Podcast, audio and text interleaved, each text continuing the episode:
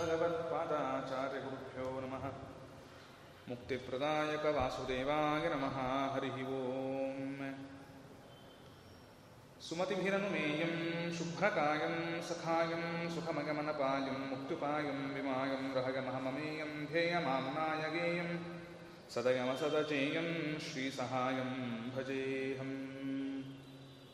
ಮುದ್ರಾಪುಸ್ತಕಶಂಖಾಕ್ಷವಿದ್ಯೋಚಿತಕರಾಂಬುಜ ಹೃತ್ಯವೇಷ ಹಯಗ್ರೀವಮಿಧ್ಯಾನವಿಷಯೋ ಭವ. ವೇದವ್ಯಾಸಗುಣಾವಾಸ ವಿದ್ಯಾಧೀಶಸುತಾಂ ವಶಾಮಾಂ ನಿರಾಶಂ ಗತಕ್ಲೇಶಂ ಕುರ್ವನಾಶಂ ಹರೇನಿಶಂ. ಬುದ್ಧಿರ್ಬಲಂ ಯಶೋಧೈರ್ಯಂ ನಿರ್ಭಯತ್ವಮರೋಗತಾ ಅಜಾಡ್ಯಂ ವಾಕ್ಪಟುತ್ವಂ ಚ ಹನುಮತ್ಸ್ಮರಣಾತ್ ಭವೇತ್. ಯೋ ಗೋಪಥಶ್ರೌತೇನ ಗೋತ್ರೇತಿ ಪರಿಕೀರ್ತಿತಃ ತಂ ನಮಾಮಿ ವಾದೀಶಂ ಸಮಸ್ತಜೀವಸಾಧಕಂ. ಆಕೇರಳಂ ತಥಾ ಸೇತುಂ ಆಗಂಗಂ ಚಾಹಿಮಾಲಯಂ ನಿರಾಕೃತಾದ್ವೈತಶೈವಂ ವಿಭುದೇಂದ್ರಗುರುಂ ಭಜೆ. ಯೋ ವ್ಯಾಸಮುನಿದಾವಾಗ್ನಿಃ ಸಚ್ಛಾಸ್ತ್ರಮರುತಾಃ ಸಹ ದದಾಹ ಕುಮತಾರಣ್ಯಂ ಪ್ರಕಾಶಯತಮಾಶ್ರಗೆ. ಯಶ್ಚಕಾರೋಪವಾಸೇನ ತ್ರಿವಾರಂ ಭೂಪ್ರದಕ್ಷಿಣಂ ತಸ್ಮೈ ನಮೋ ಗೀತೇಂದ್ರಾಯ ಶ್ರೀಸುರೇಂದ್ರ ತಪಸ್ವಿನೇ. ಆಪಾದಮೂಲಿಪರ್ಯಂತಂ ಗುರುಣಾಂ ಆಕೃತಿಂ ಸ್ಮರೇತ್ ತೇನ ವಿಘ್ನಾಃ ಪ್ರಣಶ್ಯಂತಿ ಸಿದ್ಧಂತಿ ಚ ಮನೋರಥಾಃ. ಶ್ರೀಗುರುಭ್ಯೋ ನಮಃ. ಪುಷ್ಯಮಾಸದ ಶುಕ್ಲಪಕ್ಷದ ದ್ವಾದಶಿ, ಅದು ಮುಕ್ಕೋಟಿ ದ್ವಾದಶಿ ಅಂತಲೇ ಪ್ರಸಿದ್ಧವಾಗಿರತಕ್ಕಂತಹ ಪರಮ ಪವಿತ್ರವಾದ ದಿನ. ಅಂದಿನ ದಿನ ನಡೆದಿರತಕ್ಕಂತಹ ಒಂದು ಆ ಭಗವಂತನ ಸೇವೆ, ಅವನ ವಿಶೇಷವಾಗಿರತಕ್ಕಂತಹ ಒಂದು ಚಿಂತನೆ ಅತ್ಯಂತ ಪುಣ್ಯವನ್ನು ತಂದುಕೊಡ್ತಕ್ಕಂಥದ್ದು ಅಂತ ಪುರಾಣಗಳು ತಿಳಿಸಿಕೊಡ್ತಕ್ಕಂಥದ್ದಾಗಿದೆ. ಷಟ್ಷಷ್ಟಿ ಕೋಟಿ ತೀರ್ಥಾನಿ ಪುಣ್ಯಾನ್ನತ್ರ ನಗೋತ್ತಮೆ ಎನ್ನುವಂತೆ 66 ಕೋಟಿಗಳ ತೀರ್ಥದ ಸನ್ನಿಧಾನ ಅದು ತಿರುಪತಿ ಕ್ಷೇತ್ರದಲ್ಲಿರ್ತಕ್ಕಂಥದ್ದೇನಿದೆ, ಆ ಅಷ್ಟೂ ತೀರ್ಥಗಳಿಗೆ ಸ್ನಾನ ಮಾಡುವುದು ಅಶಕ್ಯ. 66 ಕೋಟಿ ತೀರ್ಥಗಳಲ್ಲಿ ಎಷ್ಟೋ ತೀರ್ಥಗಳು ನಮ್ಮ ಕಣ್ಣಿಗೆ ಕಾಣೋದೇ ಇಲ್ಲ. ಅಂಥದ್ದರಲ್ಲಿ ಅಷ್ಟೂ ತೀರ್ಥಗಳ ಸನ್ನಿಧಾನ ಮುಕ್ಕೋಟಿ ದ್ವಾದಶಿಯ ದಿನ ಸ್ವಾಮಿ ಪುಷ್ಕರಣೆಯಲ್ಲಿ ಬರ್ತಕ್ಕಂಥದ್ದಾಗತ್ತೆ ಅಂತ ಪುರಾಣ ಹೇಳ್ತಾ ಇದೆ. ಅಲ್ಲಿ ಒಮ್ಮೆ ಸಕೃತ್ ಸ್ನಾನದಿಂದ 66 ಕೋಟಿ ತೀರ್ಥದ ಒಂದು ಸ್ನಾನದ ಫಲವನ್ನು ತಂದುಕೊಡ್ತಾ ಇದೆ ಆ ಪರ್ವತ ಅನ್ನುವಾಗ ಆ ದಿನ ಅತ್ಯಂತ ಶ್ರೇಷ್ಠವಾದದ್ದು. ಅವತ್ತಿನ ದಿನ ಮಾಧ್ವ ಪರಂಪರೆಯಲ್ಲಿ ಬಂದ ಶ್ರೀಮತ್ ಸುರೇಂದ್ರ ತೀರ್ಥರ ಆರಾಧನಾ ಮಹೋತ್ಸವವೂ ಆಗಿದೆ. ಅಂತಹ ಸುರೇಂದ್ರ ತೀರ್ಥರ ಬಗ್ಗೆ ಐತಿಹಾಸಿಕವಾಗಿ, ಚಾರಿತ್ರಿಕವಾಗಿ, ಸಂಶೋಧನಾತ್ಮಕವಾಗಿ ಕೆಲವು ವಿಷಯಗಳನ್ನು ಮಂಡನೆ ಮಾಡುವುದಕ್ಕೋಸ್ಕರವಾಗಿ ಇಲ್ಲಿ ನಂಜನಗೂಡಿನ ಯೋಗೀಂದ್ರಾಚಾರ್ಯರು ಇಲ್ಲಿಗೆ ಬಂದಿದ್ದಾರೆ. ಮತ್ತು ಇವತ್ತು ಆ ಕಾರ್ಯಕ್ರಮದ ಅಂಗವಾಗಿ ಸುರೇಂದ್ರ ತೀರ್ಥರ ಬಗ್ಗೆ ಚಾರಿತ್ರಿಕವಾಗಿ ದಾಖಲೆಗಳನ್ನು ಕೆಲವುಗಳನ್ನು ನೋಡುವುದಕ್ಕೆ ಪ್ರಯತ್ನವನ್ನು ಮಾಡತಕ್ಕಂಥವನಾಗುತ್ತೇನೆ ಅಂತ ಕಥಾ ಪ್ರಾರಂಭ. ಶ್ರೀ ಗುರುಭ್ಯೋ ನಮಃ. ಮುಖ್ಯವಾಗಿ ಮಧ್ವಾಚಾರ್ಯರ ಪರಂಪರೆ, ಅವರ ಶಿಷ್ಯರು 4 ಪದ್ಮನಾಭತೀರ್ಥರು, ನರಹರಿತೀರ್ಥರು, ಮಾಧವತೀರ್ಥರು, ಅಕ್ಷೋಭ್ಯತೀರ್ಥರು. ಇದು ಪಶ್ಚಿಮ ಘಟ್ಟದ ಮೇಲಿನ ಪರಂಪರೆ. ಪಶ್ಚಿಮ ಘಟ್ಟದ ಕೆಳಗೆ ಅಷ್ಟಮಠಗಳನ್ನು ಮಧ್ವಾಚಾರ್ಯರು ಸ್ಥಾಪನೆ ಮಾಡತಕ್ಕಂತಹವರಾದರು. ಈ ಪ್ರಕಾರವಾಗಿ ನಡೆದುಕೊಂಡು ಬಂದ ಪರಂಪರೆಯಲ್ಲಿ ಅಕ್ಷೋಭ್ಯತೀರ್ಥರು ಟೀಕಾಕೃತ್ಪಾದರನ್ನು ವಿಶೇಷವಾಗಿರತಕ್ಕಂತಹ ವೇದಾಂತ ಸಿಂಹಾಸನಕ್ಕೆ ಅಧಿಪತಿಗಳನ್ನಾಗಿ ಮಾಡತಕ್ಕಂತಹವರಾದರು. ಟೀಕಾಕೃತ್ಪಾದರ ನಂತರದಲ್ಲಿ ವಿದ್ಯಾಧಿರಾಜರು ಆ ಪರಂಪರೆಯನ್ನು ಮುಂದುವರೆಸಿಕೊಂಡು ಬಂದಿದ್ದಾರೆ. ಹೀಗೆ ಮುಂದುವರೆದ ಪರಂಪರೆಯಲ್ಲಿ ರಾಜೇಂದ್ರ ತೀರ್ಥರು ಮತ್ತು ಕವೀಂದ್ರ ತೀರ್ಥರು ಎಂಬುದಾಗಿ ಇಬ್ಬರು ಮಹಾಪುರುಷರು ಸೂರ್ಯ ಚಂದ್ರರಂತೆ ಬೆಳಗತಕ್ಕಂತಹವರಾದರು. ಆ ರಾಜೇಂದ್ರ ತೀರ್ಥರ ಮತ್ತಿನ ಮಧ್ವಾಚಾರ್ಯರಿಂದ ಪ್ರಾರಂಭಗೊಂಡ ಪರಂಪರೆಯಲ್ಲಿ ರಾಜೇಂದ್ರ ತೀರ್ಥರು ಏನು ಬಂದರೋ ಆ ಪರಂಪರೆಯೇ ಇವತ್ತು ನಾವು ಶ್ರೀಮದ್ ವ್ಯಾಸರಾಜ ಮಠ ಅಂತ ನೋಡತಕ್ಕಂತಹವರಾಗಿದ್ದೇವೆ. ಇನ್ನು ಕವೀಂದ್ರ ತೀರ್ಥರೇನಿದ್ದಾರೆ, ಆ ಭಜತಾಂ ಚಂದ್ರ ಸನ್ನಿಭಂ ಅಂತ ಮಹಾಪ್ರಭುಗಳಾಗಿರತಕ್ಕಂತಹ ನವವೃಂದಾವನ ಗಡ್ಡೆಯಲ್ಲಿ ವಿರಾಜಮಾನರಾದ ಮಹಾಪ್ರಭುಗಳು ಕವೀಂದ್ರ ತೀರ್ಥರು. ಮತ್ತು ಆ ಮಧ್ವಾಚಾರ್ಯರಿಂದ ಪ್ರಾರಂಭಗೊಂಡ ಪರಂಪರೆಯಲ್ಲಿ ಕವೀಂದ್ರ ತೀರ್ಥರು ಮುಂದುವರೆಸಿಕೊಂಡು ನಂತರದಲ್ಲಿ ಬಂದಿರತಕ್ಕಂತಹವರೇ ರಾಮಚಂದ್ರ ತೀರ್ಥರು ಮತ್ತು ಕವೀಂದ್ರ ವಾಗೀಶ ರಾಮಚಂದ್ರ ತೀರ್ಥರು. ರಾಮಚಂದ್ರ ತೀರ್ಥರ ಜ್ಯೇಷ್ಠ ಶ್ರೇಷ್ಠ ಶಿಷ್ಯರೇನೇ ವಿಭುದೇಂದ್ರ ತೀರ್ಥರು ಅಂತ ನೋಡಿದೆ. ಆಕೇರಲಂ ತಥಾ ಆಸೇತುಂ ಆಗಂಗಂ ಚ ಆ ಹಿಮಾಲಯಂ ನಿರಾಕೃತಾದ್ವೈತ ಶೈವಂ ವಿಭುದೇಂದ್ರ ಗುರುಂ ಭಜೆ ಅಂತ ಆ ಕಾಲಕ್ಕೆ ಶ್ರೀಪಾದರಾಜರ ವಿದ್ಯಾಗುರುಗಳು ವಿಭುದೇಂದ್ರ ತೀರ್ಥಗುರು ಸಾರ್ವಭೌಮರು. ಕೇರಳ ಇಂದ ಹಿಡಿದು ಅಂದರೆ ಕನ್ಯಾಕುಮಾರಿಯಿಂದ ಹಿಡಿದು ಹಿಮಾಲಯದ ಪರ್ವತದವರೆಗೂ ಕೂಡ ಸಂಚಾರವನ್ನು ಮಾಡುತ್ತಾ ಅನೇಕವಾಗಿರತಕ್ಕಂಥ ಮಾಯಾವಾದಿ ಮತಗಳನ್ನು ಗೆಲ್ಲತಕ್ಕಂತಹವರಾಗಿ ವಿಜಯ ಪತಾಕೆಯನ್ನು ಹಾರಿಸ್ತಾ ತಿರುಪತಿಯ ಶ್ರೀನಿವಾಸನ ಕೊರಳಿಗೆ ವಿಜಯ ಪತಾಕೆಯನ್ನು ವಿಜಯ ಮಾಲಿಕೆಯನ್ನು ಸಮರ್ಪಣೆ ಮಾಡಿದ ಧೀಮಂತ ವ್ಯಕ್ತಿತ್ವ ಅದು ವಿಭುದೇಂದ್ರ ತೀರ್ಥಗುರು ಸಾರ್ವಭೌಮರದ್ದು. ಅಂತಹ ವಿಭುದೇಂದ್ರ ತೀರ್ಥರ ಶಿಷ್ಯರೇನೆ ಜಿತಾಮಿತ್ರ ತೀರ್ಥರು ಅಂತ ನೋಡುತ್ತೇವೆ. ಇವತ್ತು ರಾಯಚೂರಿನ ಪ್ರಾಂತದಲ್ಲಿ ಏನು ನಾವು ಕೃಷ್ಣಾ ತೀರದಲ್ಲಿ ಕಂಗೊಳಿಸ್ತಕ್ಕಂತಹ ಒಂದು ಗೋನದ ವೃಕ್ಷ, ಸಾಮಾನ್ಯವಾಗಿ ಯತಿಗಳು ಅಂತಂದಾಗ ವೃಂದಾವನದ ಪರಿಕಲ್ಪನೆ ನಮಗೆ ಬರುತ್ತೆ. ಆದರೆ ಜಿತಾಮಿತ್ರ ತೀರ್ಥರದ್ದು ಹಾಗಲ್ಲ. ಅವರು ಗೋನದ ವೃಕ್ಷದಲ್ಲಿಯೇನೇ ಸನ್ನಿಹಿತರಾಗಿ ಭಕ್ತರನ್ನು ಅನುಗ್ರಹ ಮಾಡತಕ್ಕಂತಹವರಾಗಿದ್ದಾರೆ. ಜಮಖಂಡಿ ಆಚಾರ್ಯರು ತಮ್ಮ ಹರಿಕಥಾಮೃತ ಸಾರದ ವ್ಯಾಖ್ಯಾನದಲ್ಲಿ ಬರೀತಾ ಜಿತಾಮಿತ್ರ ತೀರ್ಥರು ಇವತ್ತಿಗೂ ಕೂಡ ಹೇಗೆ ನಮ್ಮ ಕುಮಾರ ಪರ್ವತದಲ್ಲಿ ಮಧ್ವಾಚಾರ್ಯರ ಸೋದರರಾದ ವಿಷ್ಣುತೀರ್ಥರು ಇವತ್ತಿಗೂ ಇದ್ದಾರೆ ಎನ್ನುವ ವಿಷಯ ತಿಳಿದಿದೆಯೋ ಅದರಂತೆ ಜಿತಾಮಿತ್ರ ತೀರ್ಥರೂ ಕೂಡ ಇವತ್ತಿಗೂ ಆ ಗೋನದ ವೃಕ್ಷದಲ್ಲಿ ಇದ್ದಾರೆ ಎನ್ನುವ ಮಾಹಿತಿಯನ್ನು ಕೊಡ್ತಕ್ಕಂಥವರಾಗ್ತಾರೆ. ಅಂತಹ ಜಿತಾಮಿತ್ರ ತೀರ್ಥರ ಶಿಷ್ಯರೇನೆ ರಘುನಂದನ ತೀರ್ಥರು. ಪರೈರಪಹೃತ ಮೂಲರಾಮಾರ್ಚ ಗುರುವನುಗ್ರಹಾತ್ ಇನ ಆನೀತಾ ನಮಸ್ತಸ್ಮೈ ರಘುನಂದನ ಭಿಕ್ಷವೇ. ಆ ಗುರುಗಳ ಅನುಗ್ರಹದಿಂದ ಪರದಿಂದ ಅಪಹರಿಸಲ್ಪಟ್ಟಿರತಕ್ಕಂತಹ ಮೂಲರಾಮದನ್ನ ಮತ್ತೆ ಮರಳಿ ಸಂಸ್ಥಾನಕ್ಕೆ ಒಪ್ಪಿಸಿದ ಕೀರ್ತಿ ಪುರುಷರು ರಘುನಂದನ ತೀರ್ಥರು. ಆ ರಘುನಂದನ ತೀರ್ಥರ ಶಿಷ್ಯರೇನೇ ಅಧುನಾ ಕಥಾನಾಯಕರಾಗಿರ್ತಕ್ಕಂತಹ ಸುರೇಂದ್ರ ತೀರ್ಥಗುರು ಸಾರ್ವಭೌಮರು ಅಂತಾರೆ. ಈ ಮಹಾಪ್ರಭುಗಳ ಮಹಾತ್ಮ್ಯ ಎಂಥದ್ದು ಅಂತಂದರೆ, ವ್ಯಾಸರಾಜಗುರು ಸಾರ್ವಭೌಮರಿಗೂ ಸುರೇಂದ್ರ ತೀರ್ಥರಿಗೂ ಒಂದು ವಿಶೇಷವಾದ ಸಂಬಂಧ ಇದೆ. ಸುರೇಂದ್ರ ತೀರ್ಥಗುರು ಸಾರ್ವಭೌಮರು ರಘುನಂದನ ತೀರ್ಥರಿಂದ ಆಶ್ರಮ ಸ್ವೀಕಾರವನ್ನು ಮಾಡಿ ಇಡೀ ಭಾರತ ಭೂಮಿಯನ್ನ ಸಂಚಾರ ಮಾಡಿದರು. ಹೇಗೆ ಸಂಚಾರ ಮಾಡೋದು? ಏಕಾದಶಿ ವ್ರತವನ್ನ ನಾವು ಮಾಡ್ತೇವೆ. ನಾವು ಹೇಗೆ ಮಾಡ್ತೇವೆ ಏಕಾದಶಿ ವ್ರತವನ್ನ? ಉಪವಾಸ 9, ದೋಸೆ 20 ಅಂತ ನಮ್ಮ ಕ್ರಮ ಹಾಗಿರುತ್ತೆ. ಅಂದರೆ ಏಕಾದಶಿ ವ್ರತವನ್ನು ಮಾಡೋದಕ್ಕೂ ಕೂಡ ನಾವು ಅಸಮರ್ಥರು. ನಮ್ಮ ಲೆವೆಲ್ ಎಲ್ಲಿದೆ? ಬಹಳ ಕಡಿಮೆ ಇದೆ. ನಮ್ಮ ಯೋಗ್ಯತೆ ಬಹಳ ಕಡಿಮೆ. ಮತ್ತು ಉಪ್ಪಿಟ್ಟು ದೋಸೆ ತಿನ್ನಬೇಕು ಅಂತ ತಾತ್ಪರ್ಯ ಅಲ್ಲ ಅರ್ಥ. ಆ ಏಕಾದಶಿ ಮಾಡುವುದಕ್ಕೂ ಕಣ್ಣು ಬಿಡ್ತೇವೆ ಅಂತ ಅರ್ಥ. ಯಾಕೋ ಅಳತಿ ಬ್ರಾಹ್ಮಣ ಅಂತ ಮುಂದೆ ಬರೋ ಏಕಾದಶಿಗೆ ಅಂತ ಅರ್ಥ. ಅಂತಹ ಪರಿಸ್ಥಿತಿಯಲ್ಲಿ ನಾವು ಬದುಕ್ತಾ ಇದ್ದೇವೆ.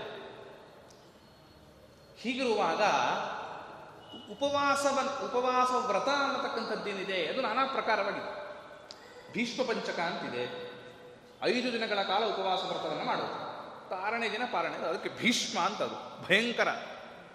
5 ದಿನ, ಒಂದು ದಿನ ಮಾಡೋದಕ್ಕೆ ನೋಡ್ತೇವೆ, 5 ದಿನ ಮಾಡಬೇಕಲ್ಲ ಮತ್ತೆ, ಅದು ಭೀಷ್ಮ. ಪಯೋವ್ರತ ಅಂತಿದೆ, 12 ದಿನ. ಅದು ಅಬಾಬಾಬಾ ಅಂದರೆ ಹಾಲು ಕುಡಿಬಹುದು 12 ದಿನಗಳ ಕಾಲ. ಅದು ಭಯಂಕರ ವ್ರತ. ಹೀಗೆ ಒಂದೊಂದು ವ್ರತಗಳು ಕೂಡ ಅತ್ಯಂತ ಭಯಂಕರ. ರಘುಪ್ರೇಮ ತೀರ್ಥರು ಅಂತ ಆದವಾನಿಯ ಮಹಾಪ್ರಭುಗಳು ವರ್ಷಾನುಗಟ್ಟಲೆ ಉಪವಾಸ ಮಾಡಿದರು. ಹೀಗೆ ಉಪವಾಸ ವ್ರತಗಳಲ್ಲಿ ನಾನಾ ತರನಾಗಿದೆ. ಆದರೆ ಇಲ್ಲಿ ಇವತ್ತಿನ ಕಥಾನಾಯಕರಾದ ಸುರೇಂದ್ರ ತೀರ್ಥರದ್ದು ಒಂದು ವಿಶಿಷ್ಟವಾಗಿರ್ತಕ್ಕಂತಹ ವ್ಯಕ್ತಿತ್ವ. ಅವರ ಶ್ಲೋಕ ಹೇಳುವಂತೆ, ಯಶ್ಚಕಾರೋಪವಾಸೇನ ತ್ರಿವಾರಂ ಭೂಪ್ರದಕ್ಷಿಣಂ ತಸ್ಮೈ ನಮೋ ಇತಿ ಇಂದ್ರಾಯ ಶ್ರೀ ಸುರೇಂದ್ರ ತಪಸ್ವಿನೇ. ಇವತ್ತು ನಮ್ಮ ಪರಂಪರೆಯಲ್ಲಿ ಬಂದ ಯತಿಗಳ ಬಗ್ಗೆ ಐತಿಹಾಸಿಕವಾಗಿ ನಮಗೆ ಎಷ್ಟೋ ಜನಕ್ಕೆ ಹೆಚ್ಚಿನ ಮಾಹಿತಿ ಇಲ್ಲ. ಇವತ್ತು ಈ ತಂತ್ರಜ್ಞಾನದ ಮುಖಾಂತರವಾಗಿ ಅನೇಕ ಕಡೆಗಳಲ್ಲಿ ನಮ್ಮ ಯತಿಗಳ ಪರಂಪರೆಯ ಒಂದು ವಿಭೂತಿ ಪುರುಷರ ಒಂದು ವ್ಯಕ್ತಿತ್ವ ಅವರ ಒಂದು ವೈಭವ, ಅವರು ಮಾಡಿದ ಧಾರ್ಮಿಕ ಕಾರ್ಯಗಳ ಒಂದು ಪ್ರಚಾರ ಸಿಗತಕ್ಕಂಥದ್ದಾಗಿದೆ. ಅದಕ್ಕೆ ವ್ಯಾಸರಾಜ ಮಠದ ಪದಾಧಿಕಾರಿಗಳಿಗೆ ಅನಂತ ಧನ್ಯವಾದಗಳು. ಅಂತಹ ಸುರೇಂದ್ರ ತೀರ್ಥ ಗುರು ಸಾರ್ವಭೌಮರು ಎಷ್ಟಕಾರೋಪವಾಸೇನ ಉಪವಾಸ ವ್ರತ ನಿರತರಾಗಿ, ಉಪವಾಸದಿಂದ ಹಿಡಿದು ನಾವೇನು ಮಾಡ್ತೇವೆ ಸಾಮಾನ್ಯವಾಗಿ ಒಂದು ದೇವಸ್ಥಾನಕ್ಕೆ ಹೋಗ್ತೇವೆ ಅಂದರೆ ಬೇಡಪ್ಪ ದೇವರ ದರ್ಶನವಾಗುವವರೆಗಾದರೂ ಕೂಡ ಉಪವಾಸದಿಂದ ಇದ್ದು ದೇವರ ದರ್ಶನ ಮಾಡೋಣ ಅಂತನ್ನುವಷ್ಟು ನಿಯಮವನ್ನಾದರೂ ಇಟ್ಟುಕೊಂಡಿದ್ದೇವೆ ನಾವು. ಸುರೇಂದ್ರ ತೀರ್ಥರದ್ದು ಎಂಥದ್ದಪ್ಪ ಅಂತಂದರೆ ಅವರು ವಿಜಯನಗರ ಸಾಮ್ರಾಜ್ಯದಿಂದ ಇವತ್ತೇನು ಯಾತ್ರೆಯನ್ನು ಪ್ರಾರಂಭ ಮಾಡಬೇಕು ಅಂದರೆ ಸುಮ್ಮನೆ ಒಂದು ಉದಾಹರಣೆಗೆ ಬಳ್ಳಾರಿ ಅನ್ಕೋಣ. ಬಳ್ಳಾರಿ ನಗರದಿಂದ ಯಾತ್ರೆ ಪ್ರಾರಂಭ ಮಾಡಬೇಕು ಅಂತ ಪ್ರಾರಂಭ ಮಾಡಿದರೆ ಶ್ರೀ ಗುರುಭ್ಯೋ ನಮಃ ಅಲ್ಲಿಗೆ ಉಪವಾಸ ಪ್ರಾರಂಭ ಆದರೆ ಇಡೀ ಭಾರತ ಭೂಮಿಯನ್ನು ಸಂಚಾರ ಮಾಡಿ ಬರುವವರೆಗೂ ಉಪವಾಸ. ಹೀಗೆ 3 ಬಾರಿ ಉಪವಾಸದಿಂದ ಭೂಪ್ರದಕ್ಷಿಣೆ ಮಾಡಿದರು. ಇವತ್ತಿನ ಮಟ್ಟಿಗೆ ಉತ್ತರ ಭಾರತದ ಯಾತ್ರೆ ಅಂತ ಒಂದು ಸುದೀರ್ಘವಾದ ಯಾತ್ರೆ ಹಾಕ್ತಾರಲ್ಲ, ಮತ್ತೆ ಬಸ್ಸು 40 ದಿನ ತಗೊಳತ್ರೆ, ಇದು 40 days. ಅವನೇನು ಎಲ್ಲ ಊರು ತೋರಿಸಲ್ಲ, ಮತ್ತೆ ಸುಮ್ಮನೆ ಕೆಲವು ಮುಖ್ಯ ಕ್ಷೇತ್ರಗಳನ್ನು ತೋರಿಸ್ತಾರೆ. ಅದಕ್ಕೆ 40 ದಿನ ಹಾಕ್ತಾರೆ ಬರೀ ಉತ್ತರ ಭಾರತಕ್ಕೆ. ಮತ್ತು ದಕ್ಷಿಣ ಭಾರತಕ್ಕೊಂದು 20 ದಿನ. ಅದು ಏನು ಎಲ್ಲ ತೀರ್ಥಕ್ಷೇತ್ರಗಳಾಗಲ್ಲ, ಕೆಲವು ಮಾತ್ರ. 60 ದಿನಗಳ ಕಾಲ ನಾವು ನೋಡ್ತೀವಿ, ಉಪ್ಪಿಟ್ಟು ಕಾಫಿ ಕೊಡ್ತಾರೆ ಅಂದರೆ ಹೋಗ್ತೀವಿ ಅಲ್ಲಿಗೆ, ಆ ಬಸ್ಸಿಗೆ ಮಾತ್ರ ರಿಸರ್ವೇಷನ್ ಮಾಡಿಸ್ತೀವಿ ನಾವು. ಸುರೇಂದ್ರ ತೀರ್ಥರ ಎಂಥವರು ಅಂತಂದರೆ ಇಷ್ಟು ಬಸ್ ವ್ಯವಸ್ಥೆ, ಫ್ಲೈಟ್ ವ್ಯವಸ್ಥೆ, ಟ್ರೈನ್ ವ್ಯವಸ್ಥೆ, ಇಷ್ಟೆಲ್ಲ ವ್ಯವಸ್ಥೆಗಳು ಇದ್ದುಕೊಂಡೇನೆ ನಾವು ಒಂದು ದಿನ ಕಾಫಿ ಸಿಗಲಿಲ್ಲ ಅಂತಂದರೆ ಅಯ್ಯೋ ಕಾಫಿ ಕೊಡಲಿಲ್ಲ, ಅವ್ರ ಜೊತೆ ಯಾತ್ರೆ ಹೋಗೋದು ಬೇಡ ಅಂತೀವಿ. ಸುರೇಂದ್ರ ತೀರ್ಥರು 3 ಬಾರಿ ಪಾದ ಸಂಚಾರಿಗಳಾಗಿ ಸಂಸ್ಥಾನವನ್ನು ಕರೆದುಕೊಂಡು ಭೂಪ್ರದಕ್ಷಿಣೆಯನ್ನು ಮಾಡೋಣ ಅಂದರೆ ಸಾಮಾನ್ಯವೇ? ಅದೆಲ್ಲ ಎಂಥ ಮಹಾತ್ಮೆ ಅದು. ಅದಕ್ಕಂತಾರೆ ರಾಘವೇಂದ್ರ ವಿಜಯಕಾರರು ಬಹಳ ವಿಶೇಷವಾಗಿರತಕ್ಕಂತಹ ಮಾಹಿತಿಯನ್ನು ಕೊಡ್ತಾರೆ. ಜಿತಾರಿರಸ್ಮತ್ರಘುನೊಂದನೋತಃ ತದ ಸುರೇಂದ್ರ ವ್ರತಿನೋ ಭವೂ ಪವಿತ್ರತಾ ಭೂತಖಿಲಾ ಧರಿತ್ರೀ ಚಿರಂಗ್ರಹೀತಾ ಅನಶನವ್ರತಸ್ಥೈ. ರಾಘವೇಂದ್ರ ವಿಜಯಕಾರರಂತಾರೆ ಪವಿತ್ರತಾ ಓ ಅಖಿಲಾ ಧರಿತ್ರೀ. ಸುರೇಂದ್ರ ತೀರ್ಥರ ಸಂಚಾರದಿಂದ ಭೂಮಿಯೇ ಪವಿತ್ರವಾಯಿತು ಅಂತಾರೆ. ಪವಿತ್ರತಾ ಭೋ ಅಖಿಲಾ ಧರಿತ್ರೀ ಚಿರಂಗೃಹೀತಾ ಅನಶನವ್ರತಸ್ಥೈ. ಬಹುಕಾಲ ಅನಶನ ವ್ರತವನ್ನು ಮಾಡಿಕೊಂಡು, ಬಹುಕಾಲ ಉಪವಾಸ ವ್ರತ ನಿರತರಾಗಿ ಇವತ್ತು ಒಂದೊಂದು ಊರಿಗೆ ಭಾರತ ಭೂಮಿ ಅಂದರೆ ಎಂಥದ್ರಿ ಅದು, ಎಂಥ ಭಾರತ ಭೂಮಿ. ಅದಕ್ಕಂತಾರೆ ನಮ್ಮ ಮಧ್ವಾಚಾರ್ಯರು ಕೃಷ್ಣಾಮೃತ ಮಹಾರಣದಲ್ಲಿ ಒಂದು ಮಾತಂತಾರೆ.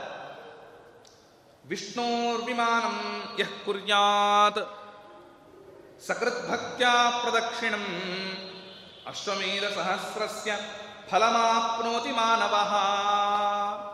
ವಿಷ್ಣು ಮಂದಿರದ ಪ್ರದಕ್ಷಿಣೆಯನ್ನು ಮಾಡುವಾಗ ಒಬ್ಬ ಭಕ್ತ, ಮಧ್ವಾಚಾರ್ಯರು ಹೇಳೋ ಮಾತಿದೆ ಮತ್ತೆ, ಒಬ್ಬ ಭಕ್ತ ಭಕ್ತಿಯಿಂದ ವಿಷ್ಣು ಮಂದಿರವನ್ನು ಪ್ರದಕ್ಷಿಣೆ ಮಾಡ್ತೇನೆ ಅಂತ ಹೊರಟು ಒಂದೊಂದು ಹೆಜ್ಜೆಯನ್ನು ಪ್ರದಕ್ಷಿಣೆ ಇಟ್ಟ ಅಂತಾದರೆ ಅದು ಅಶ್ವಮೇಧ ಫಲದ ಒಂದು ಯಜ್ಞದ ಫಲವನ್ನು ತಂದುಕೊಡುತ್ತೆ ಅಂತಾರೆ ಮಧ್ವಾಚಾರ್ಯರು.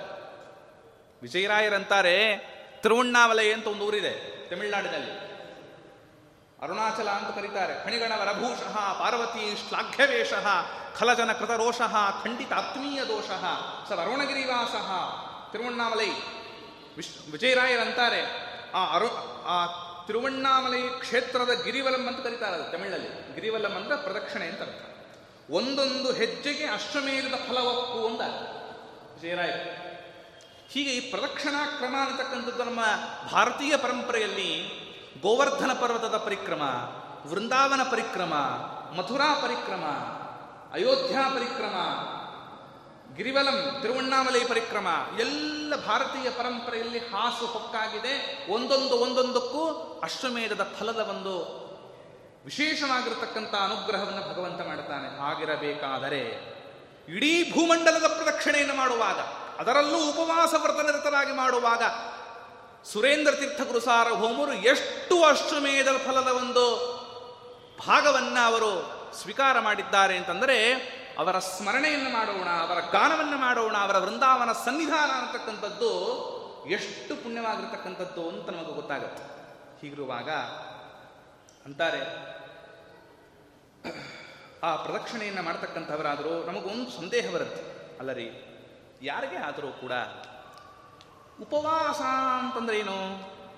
ಭುಭುಕ್ಷಿತಂನ ಪ್ರತಿಭಾತಿ ಕಿಂಚನ ಅಂತ ಒಂದು ಸೂಕ್ತಿ. ಹಸಿವಾದವನಿಗೆ ಏನೋ ಹೊಳೆಯಲ್ಲ ಅಂತ, ಹಸಿವೆ ಇದ್ರೆ ತಲೆಗೇನೋ ಹೊಳೆಯಲ್ಲ ಅಂತ. ಕುತ್ಕೊಂಡು ಪ್ರವಚನ ಕೇಳೋದು ಕಷ್ಟ, ಹಸಿವೆಯಿಂದ ಇದ್ದಾಗ ಪ್ರವಚನ ಹೇಳುವುದು ಕಷ್ಟ, ಯಾಕಂದರೆ ಧ್ವನಿ ಬರಬೇಕಲ್ಲ ಹೊರಗಿಂದ, ಎರಡೂ ಕಷ್ಟ. ಹೀಗಿರುವಾಗ ಭೂ ಪ್ರದಕ್ಷಿಣೆ ಮಾಡುವನಾದರೇನು? ಸಾಮಾನ್ಯವೇ, ಅಸಾಮಾನ್ಯವಾದ ಕಾರ್ಯ, ಅದು ಹೇಗೆ ಸಾಧ್ಯ? ಆದ್ದರಿಂದ ಇವರೇ ಏನೋ ಹುಟ್ಟಾಕೊಂಡ್ಬಿಟ್ಟಿದ್ದಾರೆ ಅಂತ ಅನ್ನೋ ಜನನೂ ಇದ್ದಾರೆ ಇವತ್ತು. ಇವರೇ ಏನೋ ಶ್ಲೋಕ ಬರೆದು ಬಿಟ್ಟಿದ್ದಾರೆ, ಎಷ್ಟಕಾರ ಉಪವಾಸೇನ ತ್ರಿವಹರಂ ಭೂಪ್ರದಕ್ಷಿಣಂ.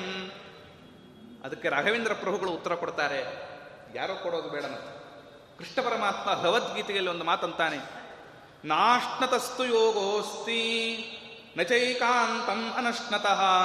ಎಂಥ ಮಾತಂತಾನೆ ಕೃಷ್ಣ ಪರಮಾತ್ಮ.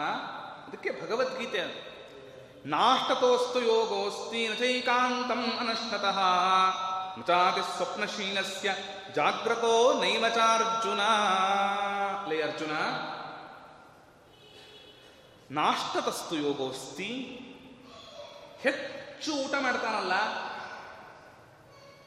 ಅವನಿಗೆ ಧ್ಯಾನ ಯೋಗ ಸುಲಭವಾಗಿ ದೊರಕತಕ್ಕಂಥದ್ದಲ್ಲ. ಯಾವಾಗ ನೋಡಿದ್ರು ಊಟ ಮಾಡ್ತಾ ಇದ್ರೆ ನಿದ್ದೆ ಬರುತ್ತೆ, ಏನಾಗುತ್ತೆ? ಆದ್ದರಿಂದ ನಾಷ್ಟದಸ್ತು ಯೋಗೋಸ್ತಿ ಏನು ಪ್ರಯೋಜನ ಇಲ್ಲಪ್ಪ. ನಚೈಕಾಂತಂ ಅನಶ್ನತಃ, ಊಟನೇ ಮಾಡದೇ ಇದ್ರೆ ಧ್ಯಾನ ಸಾಧ್ಯವಿಲ್ಲ, ಉಪವಾಸದಿಂದ ಇದ್ರೆ ಧ್ಯಾನ ಸಾಧ್ಯ ಇಲ್ಲ. ನಚಾತಿ ಸ್ವಪ್ನಶೀಲಸ್ಯ, ಯಾವಾಗ ನೋಡಿದ್ರು ನಿದ್ದೆ ಮಾಡ್ತಾ ಇರ್ತಾನೆ ಕುಂಭಕರ್ಣಂತರ, ಅವನಿಗೇನು ಧ್ಯಾನ, ನಿದ್ದೆನೇ ಧ್ಯಾನ. ಆದ್ದರಿಂದ ಅವನಿಗೂ ಧ್ಯಾನ ಸುಲಭವಲ್ಲ.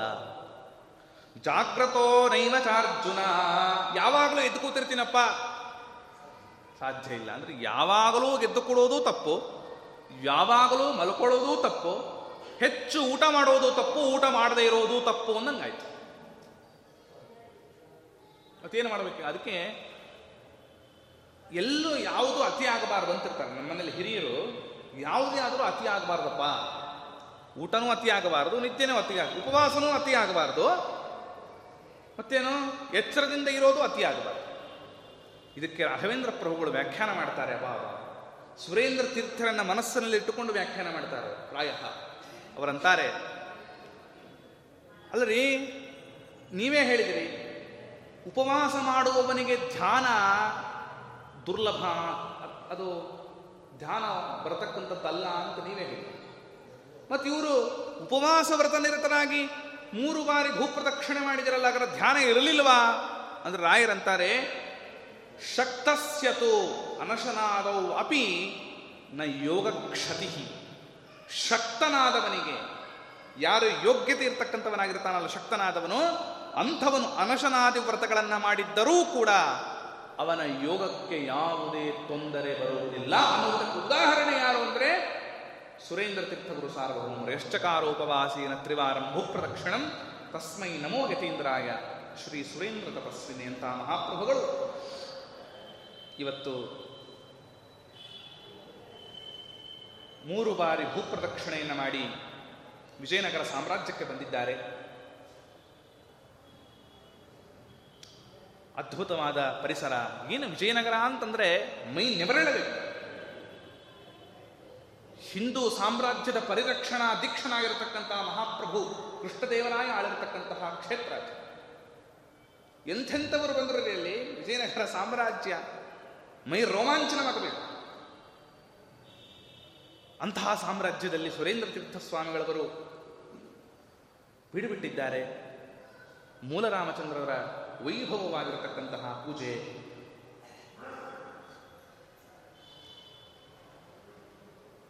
ಬೇಕಾದಷ್ಟು ತುಳಸಿ, ಬೆಳೆದಿರ್ತಕ್ಕಂತಹ ಪ್ರದೇಶ. ಇಲ್ಲಿ ವ್ಯಾಸರಾಜ ಸಾರ್ವಭೌಮರು ವಿಜಯನಗರ ಸಾಮ್ರಾಜ್ಯದ ಒಳಗೆ ಕೃಷ್ಣದೇವರಾಯನ ರಾಜಗುರುಗಳು, ಕೇಶವಾದಿ 24 ಯತಿಗಳಿಗೆ ಗುರುಗಳು ಅಂತ ಕರೆಸಿಕೊಂಡಿರತಕ್ಕಂತಹ ಶ್ರೇಷ್ಠ ಯತಿವರೇಣ್ಯರು, ಪುರಂದರ ಕನಕರೆ ಮೊದಲಾದ ದಾಸರಿಗೆ ಅನುಗ್ರಹ ಮಾಡಿರತಕ್ಕಂತಹ ಮಹಾಪ್ರಭುಗಳು. ಏನು ವ್ಯಾಸರಾಜರ ಒಂದು ವ್ಯಕ್ತಿತ್ವ! ಮೂಲ ಗೋಪಾಲಕೃಷ್ಣನ ಪೂಜೆ ಮಾಡ್ತಾ ಇದ್ದಾರೆ. ಆಗೆಲ್ಲ ಏನು ಅಂತಂದರೆ ತುಳಸಿ ತರೋರೇ ಬೇರೆ ಅಂತ ಅರ್ಥ. ತುಳಸಿ ತಂದು ತರೋರೇ ಬೇರೆ, ಬಲಸೇವೆಯವರೇ ಬೇರೆ, ಇದೆಲ್ಲ ಕ್ರಮ ಮತ್ತಿದೆ. ಸುಮ್ಮನೆ ಒಂದು ಉದಾಹರಣೆ ಕೊಡೋದಾದರೆ, ಹೊಸ ರೀತಿ ಅಂತಿದೆ ಧೀರೇಂದ್ರ ಸ್ವಾಮಿಗಳವರ ಸನ್ನಿಧಾನ. ಆ ಕ್ಷೇತ್ರದಲ್ಲಿ ಜಗನ್ನಾಥದಾಸರು ಧೀರೇಂದ್ರ ಸ್ವಾಮಿಗಳವರ ವೃಂದಾವನ ಪೂಜೆ ಮಾಡುವುದಕ್ಕೆ ಒಬ್ರಿಗೆ ಮನೆ ಜಗನ್ನಾಥದಾಸರು ಬರೆದು ಕೊಟ್ಟಿರೋದು, ತುಳಸಿ ತರೋರಿಗೆ ಒಂದು ಮನೆ. ಹೀಗೆ ಜಗನ್ನಾಥದಾಸರು ಧೀರೇಂದ್ರ ಸ್ವಾಮಿಗಳವರ ಮೇಲೆ ಮಾಡಿದ ಭಕ್ತಿಯರು. ಹಾಗೆ ವ್ಯಾಸರಾಜ ಸಾರ್ವಭೌಮರ ಕಾಲ ಅಂದರೆ ಇನ್ನೇನಾಗಿರಬೇಡ, ತುಳಸಿ ತರೋರೇ ಬೇರೆ. ಅವ್ರಿಗೆ ಹೇಳಿದ ತಗೊಂಬಾಪ ತುಳಸಿ ಅಂತ, ತಗೊಂಬಂದ. ಪಾಪ ಆತ ಭಕ್ತಿ ಪುರಸ್ಸರವಾಗಿ ತುಳಸಿ ತಂದಿದ್ದಾನೆ. ನೋಡಿದರೆ ವ್ಯಾಸರಾಜರು, ಅಲ್ಲೋ ತುಳಸಿ ತಗೊಂಬ ಅದರ ನಿರ್ಮಾಲೆ ತಂದಿಯಲ್ಲೋ, ಏನು ಗುರುಗಳು ಹೀಗೆ ಮಾತಾಡ್ತಾರೆ ಅಂದ. ಏನು ನಾನು ಶುದ್ಧವಾಗಿ ಹೋಗಿ ತುಳಸಿ ವನದಲ್ಲಿ ತುಳಸಿಗಳನ್ನು ಬಿಡಿಸಿಕೊಂಡು ಬಂದಿದ್ದೇನೆ, ಏನು ಗುರುಗಳು ಹೀಗೆ ಮಾತಾಡ್ತಾರಲ್ಲ, ಅವನಿಗೇನು ಗೊತ್ತು? ವ್ಯಾಸರಾಜರಂತಾರೆ, ತುಳಸಿ ನಿರ್ಮಾಲ್ಯ ಆಗಿದೆಯಪ್ಪ, ಹೇಗೆ ಗುರುಗಳೇ?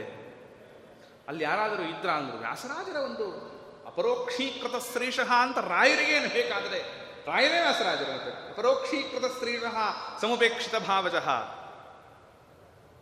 ಆದ್ದರಿಂದ ನಿರ್ಮಾಲ್ಯ ಆಗಿದೆ. ಯಾಕೆ ಅಲ್ಲಿ ಯಾರೋ ಬಂದಿದ್ರಾ, ಯಾರಾದರೂ ಇದ್ರಾ ಅಲ್ಲಿ? ಹೌದು, ತೇಜಸ್ವಿಗಳಾಗಿರತಕ್ಕಂತಹ ಮಹಾಯತಿಗಳಲ್ಲಿದ್ದರು ಒಬ್ಬರು. ಅಯ್ಯೋ, ಅಂತಹ ಮಹಾಪ್ರಭುಗಳನ್ನು ಕಂಡುಕೊಂಡು ಹಾಗೆ ಬಂದಿದೆಯಲ್ಲಪ್ಪ ನೀನು, ಯಾರು ಅಂದುಕೊಂಡೆ ಅವರನ್ನ ಅಂತ ಹೀಗೆ ವ್ಯಾಸರಾಜ ಸಾರ್ವಭೌಮರು ಕುಳಿತಲ್ಲೇನೆ ಎಲ್ಲವನ್ನ ಹೇಳ್ತಕ್ಕಂಥವರಾಗೋಣ. ಸುರೇಂದ್ರ ತೀರ್ಥರು ಇಡೀ ತುಳಸಿ ವನವನ್ನ, ಅಲ್ಲೇನಾಗಿದೆ ಅಂತಂದ್ರೆ ಮೂಲರಾಮದೇವರ ಪೂಜೆ ಮಾಡ್ತಾ ಇದ್ದಾರೆ, ತುಳಸಿ ವನವನ್ನು ನೋಡಿದ್ರು. ನೋಡಿದವರೇನೆ ಭಗವಂತನಿಗೆ ತುಳಸಿ ಅರ್ಪಣೆ ಮಾಡಿ, ಯಾವಾಗ ತುಳಸಿ ಅರ್ಪಣೆ ಮಾಡುವ ಕಾಲ ಬರುತ್ತೆ, ಶುದ್ಧೋದರ ಕಾಲ ನಂತರ ಬರುತ್ತೆ. ಗಂಧ ಸಮರ್ಪಣೆ, ಆಭರಣ ಸಮರ್ಪಣೆ ಕಾಲದಲ್ಲಿ, ತುಳಸಿ ಸಮರ್ಪಣೆ ಮಾಡುವ ಕಾಲದಲ್ಲಿ ಇಡೀ ತುಳಸಿ ವನವನ್ನು ರಾಮದೇವರ ಪಾದಗಳ ಸಮರ್ಪಣೆ. ಹೇಗೆ ತುಳಸಿದೆಲ್ಲ ಬಿಡಿಸ್ಕೊಂಡಲ್ಲ, ಮತ್ತೆ ಆ ವನ ಮೇದಿನಿಯ ಮೇಲೊಳ್ಳ ಗೋಷ್ಪಾದೋದಕಗಳಲ್ ಅಮಲ ತೀರ್ಥವು ಪಾದಪಾತ್ರಿಧರಾತಳವೆ ಸುಕ್ಷೇತ್ರ ಅವರುಂಬೋದನ್ನವೇ ನೈವೇದ್ಯ ನಿತ್ಯದಿ ಹಾಲಿ ನಡೆವುದೇ ನರ್ತನಗಳು ಎಂದರಿತವನೇ ಯೋಗಿ. ಜಗನ್ನಾಥದಾಸರಂತಾರೆ, ಮೇಲಿನಿಯ ಮೇಲುಳ್ಳ ಗೋಷ್ಪಾದೋದಕಗಳಲ್ಲ ಅಮಲ ತೀರ್ಥವು, ಚಿಕ್ಕ ಚಿಕ್ಕ ಚಿಕ್ಕ ಚಿಕ್ಕ ಚಿಕ್ಕ ಹೊಂಡಗಳಿರುತ್ತಲ್ಲ ಗೋಷ್ಪಾದೋದಕ, ಅವುಗಳೇ ತೀರ್ಥಗಳು ಯಾರಿಗೆ? ಯೋಗಿಗಳಿಗೆ. ಮೇಲಿನಿಯ ಮೇಲುಳ್ಳ ಗೋಷ್ಪಾದೋದಕಗಳ ತೀರ್ಥಗಳು ಜಗನ್ನಾಥದಾಸರಂತಾರೆ. ಈ ಪ್ರಕಾರವಾಗಿ ಸುರೇಂದ್ರ ತೀರ್ಥರು ನೋಡಿದರು, ಮೂಲರಾಮದೇವರ ಆ ಪ್ರತೀಕದಲ್ಲಿ ಸನ್ನಿಹಿತನಾಗಿರ್ತಕ್ಕಂಥ ಭಗವಂತ, ತುಳಸಿ ವನದಲ್ಲಿ ತುಳಸಿ ದಳಗಳಲ್ಲಿ 5316 ರೂಪಗಳಿಂದ ವ್ಯಾಪ್ತನಾಗಿರ್ತಕ್ಕಂತಹ ಭಗವಂತ, ನನ್ನ ಹೃದಯದಲ್ಲಿರ್ತಕ್ಕಂತಹ ಬಿಂಬರೂಪಿಯಾದ ಭಗವಂತ ಎಲ್ಲವೂ ಕೂಡ ಒಬ್ಬನೇ ಆಗಿದ್ದಾನೆ ಅಂತ ಚಿಂತನೆ ಮುಗಿದೋಯ್ತು. ಇಂಥ ಸುರೇಂದ್ರ ಸಾರ್ವಭೌಮರನ್ನ ಕೃಷ್ಣದೇವರಾಯ ಬರಮಾಡಿಕೊಳ್ಳತಕ್ಕಂಥವರಾಗೋಣ. ವ್ಯಾಸರಾಜ ಸಾರ್ವಭೌಮರು ರಾಮಕೃಷ್ಣರ ಭೇಟಿಯಾದಂತೆ ಆಗಿದೆ. ಸುರೇಂದ್ರ ತೀರ್ಥರು ರಾಮಕೃಷ್ಣರ ಭೇಟಿಯಾಗಿದೆ. ಒಂದು ಹಂತದಲ್ಲಿ ಮಾನಸ ಪೂಜಾ ದುರಂಧರರಾಗಿರ್ತಕ್ಕಂತಹ ಸುರೇಂದ್ರ ತೀರ್ಥರನ್ನ ವ್ಯಾಸರಾಜ ಪ್ರಭುಗಳು ತಮ್ಮ ಮಠದಲ್ಲಿ ಭಿಕ್ಷೆಯನ್ನು ಏರ್ಪಡಿಸಿದ್ದಾರೆ. ಅದಂತಾರೆ ಸುರೇಂದ್ರ ತೀರ್ಥರು ತೇಜಸ್ವಿಗಳಾಗಿರ್ತಕ್ಕಂಥ ವಿಷ್ಣು ತೀರ್ಥರನ್ನು ನೋಡಿದರು. ಅವರ ಹಿನ್ನೆಲೆ, ಅದರ ಒಂದು ವೈಶಿಷ್ಟ್ಯ ಅದು ಸುರೇಂದ್ರ ತೀರ್ಥರಿಗೆ ಗೊತ್ತಿದೆ, ವ್ಯಾಸರಾಜರಿಗೆ ಗೊತ್ತಿದೆ. ವಿಜೇಂದ್ರ ವಿಜಯದಲ್ಲಿಯೂ ಕೂಡ ಮಾತು ಬರುತ್ತೆ. ಸುರೇಂದ್ರ ತೀರ್ಥರು ಕೇಳಿದರು, ನೀವು ಹೇಳಿದಂತೆ ಪುತ್ರ ಭಿಕ್ಷೆಗೆ ಬೇಡ, ಭಿಕ್ಷೆಗೆ ಬಂದಿದ್ದಾರೆ. ವಿಷ್ಣು ತೀರ್ಥರು ಅಂತ ಕೇಶವ ತೀರ್ಥರು, ನಾರಾಯಣ ತೀರ್ಥರು, ಮಾಧವ ತೀರ್ಥರು, ಗೋವಿಂದ ತೀರ್ಥರು, ವಿಷ್ಣು ತೀರ್ಥರು, ಮಧುಸೂದನ ತೀರ್ಥರು, ಹೀಗೆ 24 ಯತಿಗಳು ಆಚಾರ್ಯರ ಶಿಷ್ಯರು. ಅದರಲ್ಲಿ ವಿಷ್ಣು ತೀರ್ಥರು ಮಹಾಪ್ರಭುಗಳು, ಏನು ಬಾಲಸನ್ಯಾಸಿಗಳು, ಅದ್ಭುತವಾಗಿರತಕ್ಕಂತಹ ಒಂದು ಪ್ರತಿಭೆ. ಅದನ್ನು ಪುರಂದರದಾಸರು ದಾಖಲೆ ಮಾಡ್ತಾರೆ. ವಿಜಯೇಂದ್ರ ವಿಜಯವೂ ಅದನ್ನೇ ಹೇಳುತ್ತೆ. ಸುರೇಂದ್ರ ತೀರ್ಥರು ಪುತ್ರ ಭಿಕ್ಷೆಯ ಬೇಡ, ಭಿಕ್ಷಾ ಸ್ವೀಕಾರಕ್ಕೆ ನಿಮ್ಮ ಓಟಕ್ಕೆ ಕರೆದಿದ್ದೀರಿ, ಪುತ್ರ ಭಿಕ್ಷೆಯ ಬೇಡ. ಏನು? ವಿಜಯೀಂದ್ರರನ್ನು ಕರುಣಿಸಿ ಮಠವನ್ನು ಉದ್ಧರಿಸಿದ ಕಾರಣ ವ್ಯಾಸರಾಜರೇ ಪರಮಗುರು, ಪುರಂದರ ವಿಠಲನೇ ಪರಮದೈವ ಅಂತ ಪುರಂದರದಾಸರಂತ. ಹೀಗೆ ವ್ಯಾಸರಾಜಗುರು ಸಾರ್ವಭೌಮರು ಆಗಲೇ ಈ ಸಂಸ್ಥಾನಕ್ಕೋಸ್ಕರವಾಗಿಯೇ ಆ ಕೂಸನ್ನು ಮೀಸಲಿಟ್ಟಿದ್ದೇನೆ, ವ್ಯಾಸರಾಜರ ಮಾತು. ಎಂಥ ಬಾಂಧವ್ಯರೇ ಅದು, ಅದ್ಭುತವಾದ ಬಾಂಧವ್ಯ, ಒಳ್ಳೆ ಸೂರ್ಯ ಚಂದ್ರರಂತಿದ್ದಾರೆ ಸುರೇಂದ್ರ ತೀರ್ಥರು ವ್ಯಾಸರಾಜಗುರು ಸಾರ್ವಭೌಮರು. ಅದ್ಭುತವಾದ ಬಾಂಧವ್ಯ. ಈ ನಿಮ್ಮ ಪರಂಪರೆಗೋಸ್ಕರ ಮೀಸಲಿಟ್ಟ ಕೂಸಿದು, ಆಗಲೇ ಇಂದರು ಸ್ವೀಕಾರ ಮಾಡಿ. ಅದಕ್ಕಂತಾರೆ ವಾದೀಂದ್ರ ಸಾರ್ವಭೌಮರು ಸ್ವೀಕಾರ ಮಾಡ್ತಾ ಇದ್ದಾರೆ. ಅದಕ್ಕೆ ಗುರುಗುಣಸ್ತವನದಲ್ಲಿ ಬರೆಯುವಾಗ ಚಾತುರ್ಯೈಕಾಗ್ರಗಣಯಶ್ಚತುರಧಿಕಶತಗ್ರಂಥರತ್ನ ಪ್ರಣೇತ ಎಂಥವರು ಶ್ರೀ ಸುರೇಂದ್ರ ವ್ರತಿವರ ತನಯಃ ಅದ್ವೈತ ಶೈವ ಅಸಹಿಷ್ಣು ಉಷ್ಣಾತು ಶ್ರೀ ಜಯೀಂದ್ರ ಸುರೇಂದ್ರ ವ್ರತಿವರತನಯಃ. ಯಾರಿವರು? ಸುರೇಂದ್ರ ತೀರ್ಥರಿಂದ ವರ್ಣ ಮಾಡಲ್ಪಟ್ಟವರು ಅಂತಾರೆ ಧೀರೇಂದ್ರ ಸ್ವಾಮಿಗಳವರು ವ್ಯಾಖ್ಯಾನದಲ್ಲಿ. ಸುರೇಂದ್ರ ತೀರ್ಥರಿಂದ ವರ್ಣ ಮಾಡಲ್ಪಟ್ಟವರು ವಿಜೇಂದ್ರ ಕುಸಾರ್ವಭೌಮರು. ಯಾರಿಂದ? ವ್ಯಾಸರಾಜ ಕುಸಾರ್ವಭೌಮರು. ವಿಷ್ಣು ತೀರ್ಥರನ್ನು ಸ್ವೀಕಾರ ಮಾಡಿ ತಮ್ಮ ಪರಂಪರೆಯ ದಂಡಕಮಂಡಲಗಳನ್ನು ಕೊಡ್ತಾ ವಿಜಯೇಂದ್ರ ತೀರ್ಥರು ಅಂತ ನಾಮಕರಣವನ್ನು ಮಾಡತಕ್ಕಂಥವರಾಗಿದ್ದಾರೆ ಸುರೇಂದ್ರ ತೀರ್ಥರು. ವ್ಯಾಸರಾಜರಿಂದ ಸ್ವೀಕಾರ ಮಾಡಿದ್ದಾರೆ. ಇಲ್ಲೊಂದು ವೈಶಿಷ್ಟ್ಯ ಇದೆ. ಸುರೇಂದ್ರ ತೀರ್ಥರು ಹೀಗೆ ಮಾಡಿದ ಮೇಲೆ ಇವರು ವ್ಯಾಸರಾಜ ತೀರ್ಥರಿಂದ ಬಂದವರು, ಅವರಿಂದ ಮತ್ತೆ ಬಂದವರು, ಅವರ ಶಿಷ್ಯರು ಅಂತಾಗತ್ತೆ. ನಮ್ಮ ಈ ಪರಂಪರೆ ಮುಂದುವರೆದುಕೊಂಡು ಬರಬೇಕು ಅನ್ನುವ ಒಂದು ಕಾರಣದಿಂದ ನ್ಯಾಸ ವಿಚ್ಛೇದ ಭೀರುಕಃ ವಾದೀಂದ್ರ ತೀರ್ಥರು ಅರ್ಚಾಗತಿಕ್ರಮದಲ್ಲಿ ಇದೇ ಮಾತನ್ನಂತಾರೆ. ನ್ಯಾಸ ವಿಚ್ಛೇದ ಭೀರುಕಃ, ಅವಿಚ್ಛಿನ್ನವಾದ ಪರಂಪರೆ ಎಲ್ಲೋ ಒಂದು ಕಡೆ ಅದು ಬೇರೆ ರೀತಿಯಾಗಿ ಆಯಿತು ಅಂತನ್ನುವ ಮಾತು ಬರುವುದು ಬೇಡ ಅಂತನ್ನುವ ಒಂದು ಹಿನ್ನೆಲೆಯಲ್ಲಿ ಸುರೇಂದ್ರ ತೀರ್ಥರೇ ಸುಧೀಂದ್ರ ತೀರ್ಥರೇ ಆಶ್ರಮವನ್ನು ಕೊಡ್ತಾರೆ. ಅಂದರೆ ಸುರೇಂದ್ರ ತೀರ್ಥರು ವ್ಯಾಸರಾಜರಿಂದ ವಿಜೇಂದ್ರ ಸ್ವಾಮಿಗಳವರನ್ನು ಸ್ವೀಕಾರ ಮಾಡಿದರು, ಸುಧೀಂದ್ರ ತೀರ್ಥರಿಗೆ ಇವರೇ ಆಶ್ರಮ ಕೊಟ್ಟರು. ಆ ಪರಂಪರೆ ಹಾಗೆ ಮುಂದುವರೆದುಕೊಂಡು ಬರಲಿ ಎನ್ನುವ ಕಾರಣದಿಂದ ಅಂತ ವಾದೀಂದ್ರ ತೀರ್ಥರು ಸಾರ್ವಭೌಮರು ದಾಖಲೆ ಮಾಡ್ತಾರೆ. ಏನು ವೈಭವದ ಕಾಲ! ಪುರಂದರದಾಸರು ನೋಡ್ತಾ ಇದ್ದಾರೆ. ಮೂಲರಾಮದೇವರ ಒಂದು ವಿಶಿಷ್ಟವಾಗಿರತಕ್ಕಂತಹ ಪೂಜೆ ನಡೆದಿದೆ, ವೈಭವದ ಪೂಜೆ. ಪುರಂದರದಾಸರು ಪ್ರಾರಂಭ ಮಾಡಿದರು, ಶುರು ಮಾಡೇ ಬಿಟ್ಟರು. ಮತ್ತೆ ನೋಡ್ತಾರೆ ರಾಮದೇವರನ್ನ. ಇಂದಿನ ದಿನ ಸುದಿನವಾಯಿತು. ನಿಜವಾಗಲೂ ಇವತ್ತಿನ ದಿನ ಸುದಿನ. ಸುರೇಂದ್ರ ಗುರುಸಾರ್ವಭೌಮರು ರಾಮದೇವರ ಪೂಜೆಯನ್ನು ಮಾಡ್ತಾ ಇದ್ದಾರೆ. ಇಂದಿರೇಶ ಮೂಲ ರಾಮಚಂದ್ರನ ಪದಕಮಲಗಳು ಸುರೇಂದ್ರ ತೀರ್ಥರು ತೋರಿಸೆ. ಬ್ರಹ್ಮಗ್ರಾರ್ಥಿದ ಮೂಲರಾಮಚಂದ್ರ ದೇವರು ತೋರಿಸ್ತಾರಲ್ಲ, ಹಾಗೆ ತೋರಿಸ್ತಾ ಇದ್ದರದ್ದು. ಈ ನಮ್ಮ ಪರಂಪರೆಯಲ್ಲೇನು ಭಗವತ್ ಪ್ರತೀಕಗಳನ್ನು ತೋರಿಸುವ ಕಾಲದಲ್ಲಿ ದಾಸರ ಕೀರ್ತನೆಗಳನ್ನು ಹಾಡತಕ್ಕಂಥದ್ದು ಒಂದು ಕ್ರಮ. ಹಾಗೆ ಪುರಂದರದಾಸರು ಸ್ವಯಂ ಪುರಂದರದಾಸರು ಮಹಾಪ್ರಭುಗಳಾದ್ದರಿಂದ ಹಾಡು ಪ್ರಾರಂಭ ಮಾಡೇ ಬಿಟ್ಟರು. ರಾಮದೇವರ ಪದಕಮಲಗಳನ್ನು ತೋರಿಸ್ತಾ ಇದ್ದಾರೆ. ಈತನ ಪದಕಮಲಗಳ ವಿಧಾತ ತನ್ನ ಸದನದೊಳಗೆ ಸೀತೆಯ ಸಹ ಪೂಜಿಸೆ. ಆ ಒಂದು ರಾಮದೇವರು ಬಂದ ಐತಿಹ್ಯವನ್ನ ಪುರಂದರದಾಸರು ದಾಖಲೆ ಮಾಡ್ತಾರೆ.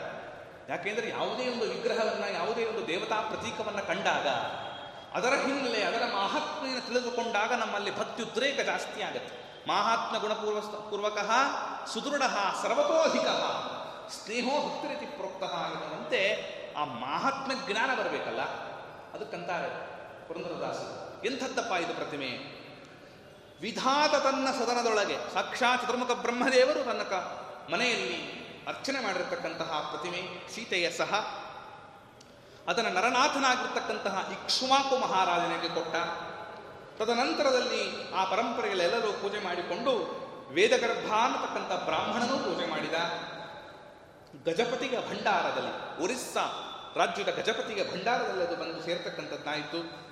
ತದನಂತರದಲ್ಲಿ ಮಧ್ವಾಚಾರ್ಯರ ಆಜ್ಞೆಯಂತೆ ನರಹರಿ ತೀರ್ಥ ಗುರು ಸಾರ್ವಭೌಮರು ಸಸೀತಾ ಮೂಲನಾಮಾರ್ಚ ಕೋಶೇ ಗಜಪತೆ ಸ್ಥಿತಾ ಏನಾನೀತಾ ನಮಸ್ತಸ್ಮಿ ಶ್ರೀಮನ್ ನರಹರಿ ಭಿಕ್ಷವೇ. ನರಹರಿ ತೀರ್ಥರು ಮಧ್ವಾಚಾರ್ಯರ ಆಜ್ಞೆಯಂತೆ ಮೂಲರಾಮದೇವರನ್ನು ತೆಗೆದುಕೊಂಡು ಬರತಕ್ಕಂಥವರಾಗೋಣ. ಇನ್ನೇನು ಆರಾಧನೆ ಬಂತಲ್ಲ ನರಹರಿ ತೀರ್ಥರು. ಅಂಥ ಮಹಾಪ್ರಭುಗಳು ರಾಮದೇವರನ್ನು ತರೋಣ, ಮಧ್ವಾಚಾರ್ಯರಿಗೆ ಒಪ್ಪಿಸೋಣ, ಪರಂಪರೆಯಾಗಿ ಮುಂದುವರೆದುಕೊಂಡು ಬರತಕ್ಕಂಥದ್ದಾಯಿತು. ಅಂದವುಳ್ಳ ಸೀತಾರಾಮಚಂದ್ರನ ಪದವಿಗಳು ವೃಂದಾರ ಕೇಂದ್ರ ವಿನಿಸುವ ನಂದತೀರ್ಥಮುನಿಗಳ ಆನಂದದಿಂದ ರಚಿಸಿ ನಮ್ಮನ್ನು ಹೊಂದಿದ ಶಿಷ್ಯರ ತರದ ನಮ್ಮವರೆಗೂ ಕೂಡ ಈ ಪರಂಪರೆಯಲ್ಲಿ ಈ ಪ್ರತಿಮೆ ಪೂಜೆ ಮಾಡಿಕೊಂಡು ಸುರೇಂದ್ರ ತೀರ್ಥರು ನಮ್ಮ ತೋರಿಸ್ತಕ್ಕಂಥವರಾಗಿದ್ದಾರೆ. ಎಂಥದ್ದು ಎಂಥದ್ದು? ಶುದ್ಧಾಂ ತಾಮ್ರಮಯೀಂ ಶಸ್ತಾಂ, ಶುದ್ಧವಾಗಿರತಕ್ಕಂತಹ ತಾಮ್ರ ಪ್ರತಿಮೆ, ತ್ರಿವಕ್ರ ಸೀತೆಯ ಸಹ ಮೂರು ಕಡೆಯಲ್ಲಿ ವಕ್ರವಾಗಿರತಕ್ಕಂತಹ ವಿಶಿಷ್ಟವಾದ ಪ್ರತಿಮೆ ಅಂತ ಅರ್ಚಾಗತಿ ಕ್ರಮದಲ್ಲಿ ವಾದೀಂದ್ರ ಗುರು ಸಾರ್ವಭೌಮರು ವರ್ಣನೆ ಮಾಡ್ತಾ ಇದ್ದಾರೆ. ಅಂತಹ ಮೂಲರಾಮನನ್ನೇ ಪುರಂದರದಾಸರು ದರ್ಶನ ಮಾಡತಕ್ಕಂಥವರಾದರು. ಇಂತಹ ಸುರೇಂದ್ರ ತೀರ್ಥ ಗುರು ಸಾರ್ವಭೌಮರು ಇವರೇನು ಮಾಡ್ತಾರೆ, ಭೂಪ್ರದಕ್ಷಿಣೆಯನ್ನು ಮಾಡುವಾಗ ಒಂದು ವಿಶಿಷ್ಟವಾಗಿರತಕ್ಕಂತಹ ಕಾರ್ಯಗಳನ್ನು ಮಾಡಿದರು. ಅಲ್ಲಿ ಪಾಡದ ರಾಮಚಂದ್ರ ಭಟ್ಟ ಅಂತ ಒಬ್ಬ ಶ್ರೇಷ್ಠವಾಗಿರ್ತಕ್ಕಂಥ ಬ್ರಾಹ್ಮಣ, ಆತನಿಗೆ ರಘುನಂದನ ತೀರ್ಥರು ವಾಸ್ತವಿಕವಾಗಿ ಆತನಿಗೆ ಆಜ್ಞೆಯನ್ನು ಕೊಟ್ಟು ರಾಮದೇವರನ್ನು ತರಿಸಿದ್ದು, ಮೂಲರಾಮದೇವರನ್ನು. ಆದರೆ ಒಂದು ಒಂದು ವಿಶೇಷವಾಗಿರ್ತಕ್ಕಂಥ ಕಾಣಿಕೆಯನ್ನು ಒಪ್ಪಿಸಬೇಕು ಅಂತ ರಘುನಂದನರ ಅಭಿಲಾಷೆ. ಅದನ್ನು ಸುರೇಂದ್ರ ತೀರ್ಥರು ಪೂರೈಸಿದರು.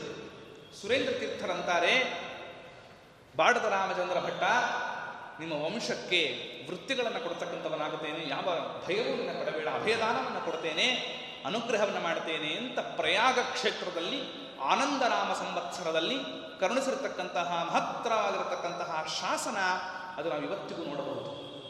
ಗ್ರಹಣ ಕಾಲದಲ್ಲಿ ಅರ್ಪಣೆ ಮಾಡಿರತಕ್ಕಂಥ ಶಾಸನ. ತದನಂತರದಲ್ಲಿ ಸುರೇಂದ್ರ ಗುರು ಸಾರ್ವಭೌಮರು ಅವರು ಅನೇಕ ದೇವತಾ ಪ್ರತಿಷ್ಠೆಗಳನ್ನು ಮಾಡ್ತಾರೆ. ಅಲ್ಲಲ್ಲಿ ಅಲ್ಲಲ್ಲಿ ದೇವತಾ ಪ್ರತಿಷ್ಠೆಯನ್ನು ಮಾಡಿದ್ದಾರೆ. ಉದಾಹರಣೆಗೆ ಒಂದು ನೋಡುವುದಾದರೆ ಮುದ್ದಾಪುರ ಅಂತ ಒಂದು ಊರು, ಇಟಗಿ ಮುದ್ದಾಪುರ ಅಂತ ಕರೀತೇವೆ ನಾವು, ಕಂಪ್ಲಿ ಹತ್ರ ಇಟಗಿ ಮುದ್ದಾಪುರ. ಅಲ್ಲಿ ಸುರೇಂದ್ರ ತೀರ್ಥರು ಶಾಸನವೂ ಇದೆ, ಶ್ರೀನಿವಾಸ ದೇವರನ್ನು ಪ್ರತಿಷ್ಠೆ ಮಾಡಿದ್ದಾರೆ. ಪ್ರಾಯ ಈ ಶ್ರೀನಿವಾಸ ದೇವರಲ್ಲಿ ವಿಶೇಷವಾಗಿರತಕ್ಕಂಥ ಭಕ್ತಿ ಶ್ರದ್ಧೆಗಳನ್ನು ತೋರಿಸಿದ್ದರಿಂದ, ಅವನಲ್ಲಿ ವಿಶಿಷ್ಟವಾಗಿರತಕ್ಕಂಥ ಸೇವೆಯನ್ನು ಮಾಡಿದ್ದರಿಂದ ಭಗವಂತ ಅಂದ, ನೋಡಪ್ಪ ನನ್ನಲ್ಲಿ ಎಷ್ಟು ಭಕ್ತಿ ತೋರಿಸಿದೆ ನೀನು, ಆದ್ದರಿಂದ ಮುಕ್ಕೋಟಿ ದ್ವಾದಶಿ ದಿನನೇ ನಿನ್ನ ಆರಾಧನೆಯಾಗಲಿ ಎಂದ. ತಿರುಪತಿ ಕ್ಷೇತ್ರಕ್ಕೂ ಸುರೇಂದ್ರ ತೀರ್ಥರಿಗೂ ಆ ಸಂಬಂಧಗಳಲ್ಲಿ ಎನ್ನುವ ಕಾರಣಕ್ಕೋಸ್ಕರವಾಗಿ ಮುಕ್ಕೋಟಿ ದ್ವಾದಶಿ ದಿನನೇ ಅವರ ಆರಾಧನೆಯನ್ನು ಮಾಡಿಸ್ತಕ್ಕಂಥವನಾದ. ತದನಂತರದಲ್ಲಿ ಇವತ್ತಿಗೂ ನಮ್ಮ ನಂಜನಗೂಡು ರಾಘವೇಂದ್ರ ಸ್ವಾಮಿಗಳವರ ಮಠದಲ್ಲಿ, ಯಾವ ಮಂತ್ರಾಲಯ ಮಠದಲ್ಲಿ, ಮೊನ್ನೆ ಸುರೇಂದ್ರ ತೀರ್ಥರ ಆರಾಧನೆಯ ದಿನ ಸುರೇಂದ್ರ ತೀರ್ಥರಿಂದ ಕರಾರ್ಚಿತವಾಗಿರತಕ್ಕಂತಹ ವಿಜಯ ವಿಠಲ ಪ್ರತಿಮೆಯನ್ನು ತೋರಿಸ್ತಕ್ಕಂಥವರಾದರು. ವಿಠಲನಲ್ಲಿಯೂ ಕೂಡ ವಿಶೇಷವಾದ ಭಕ್ತಿಯನ್ನು ಮಾಡಿದವರು ಸುರೇಂದ್ರ ತೀರ್ಥರು. ಪಾಪಾವಲಿ ಪಾಟಲ ಪಟ್ವಪಾಂಗ ಶ್ರೀಪಾಣಿ ಪದ್ಮಾಂಚುತ ಜಾನುಜಂಗ ಗೋಪಾಲ ಬಾಲಃ ಕೃಪಯ ಸ್ವಯಂ ನಃ ಶ್ರೀ ಪಾಂಡುರಂಗೋ ಭವದು ಪ್ರಸನ್ನ. ಅಂತಹ ಪಾಂಡುರಂಗ ಪ್ರಸನ್ನನಾಗಲಿ. ವಿಠಲ ಅಂದರೆ ಶೂನ್ಯಾನ್ ಲಾತಿ ಗೃಹಾತಿ ವಿಠಲ, ಜ್ಞಾನ ಶೂನ್ಯರಾದವರನ್ನ ಮತ್ತೇನೋ ಅನುಗ್ರಹ ಮಾಡತಕ್ಕಂತಹ ರೂಪ.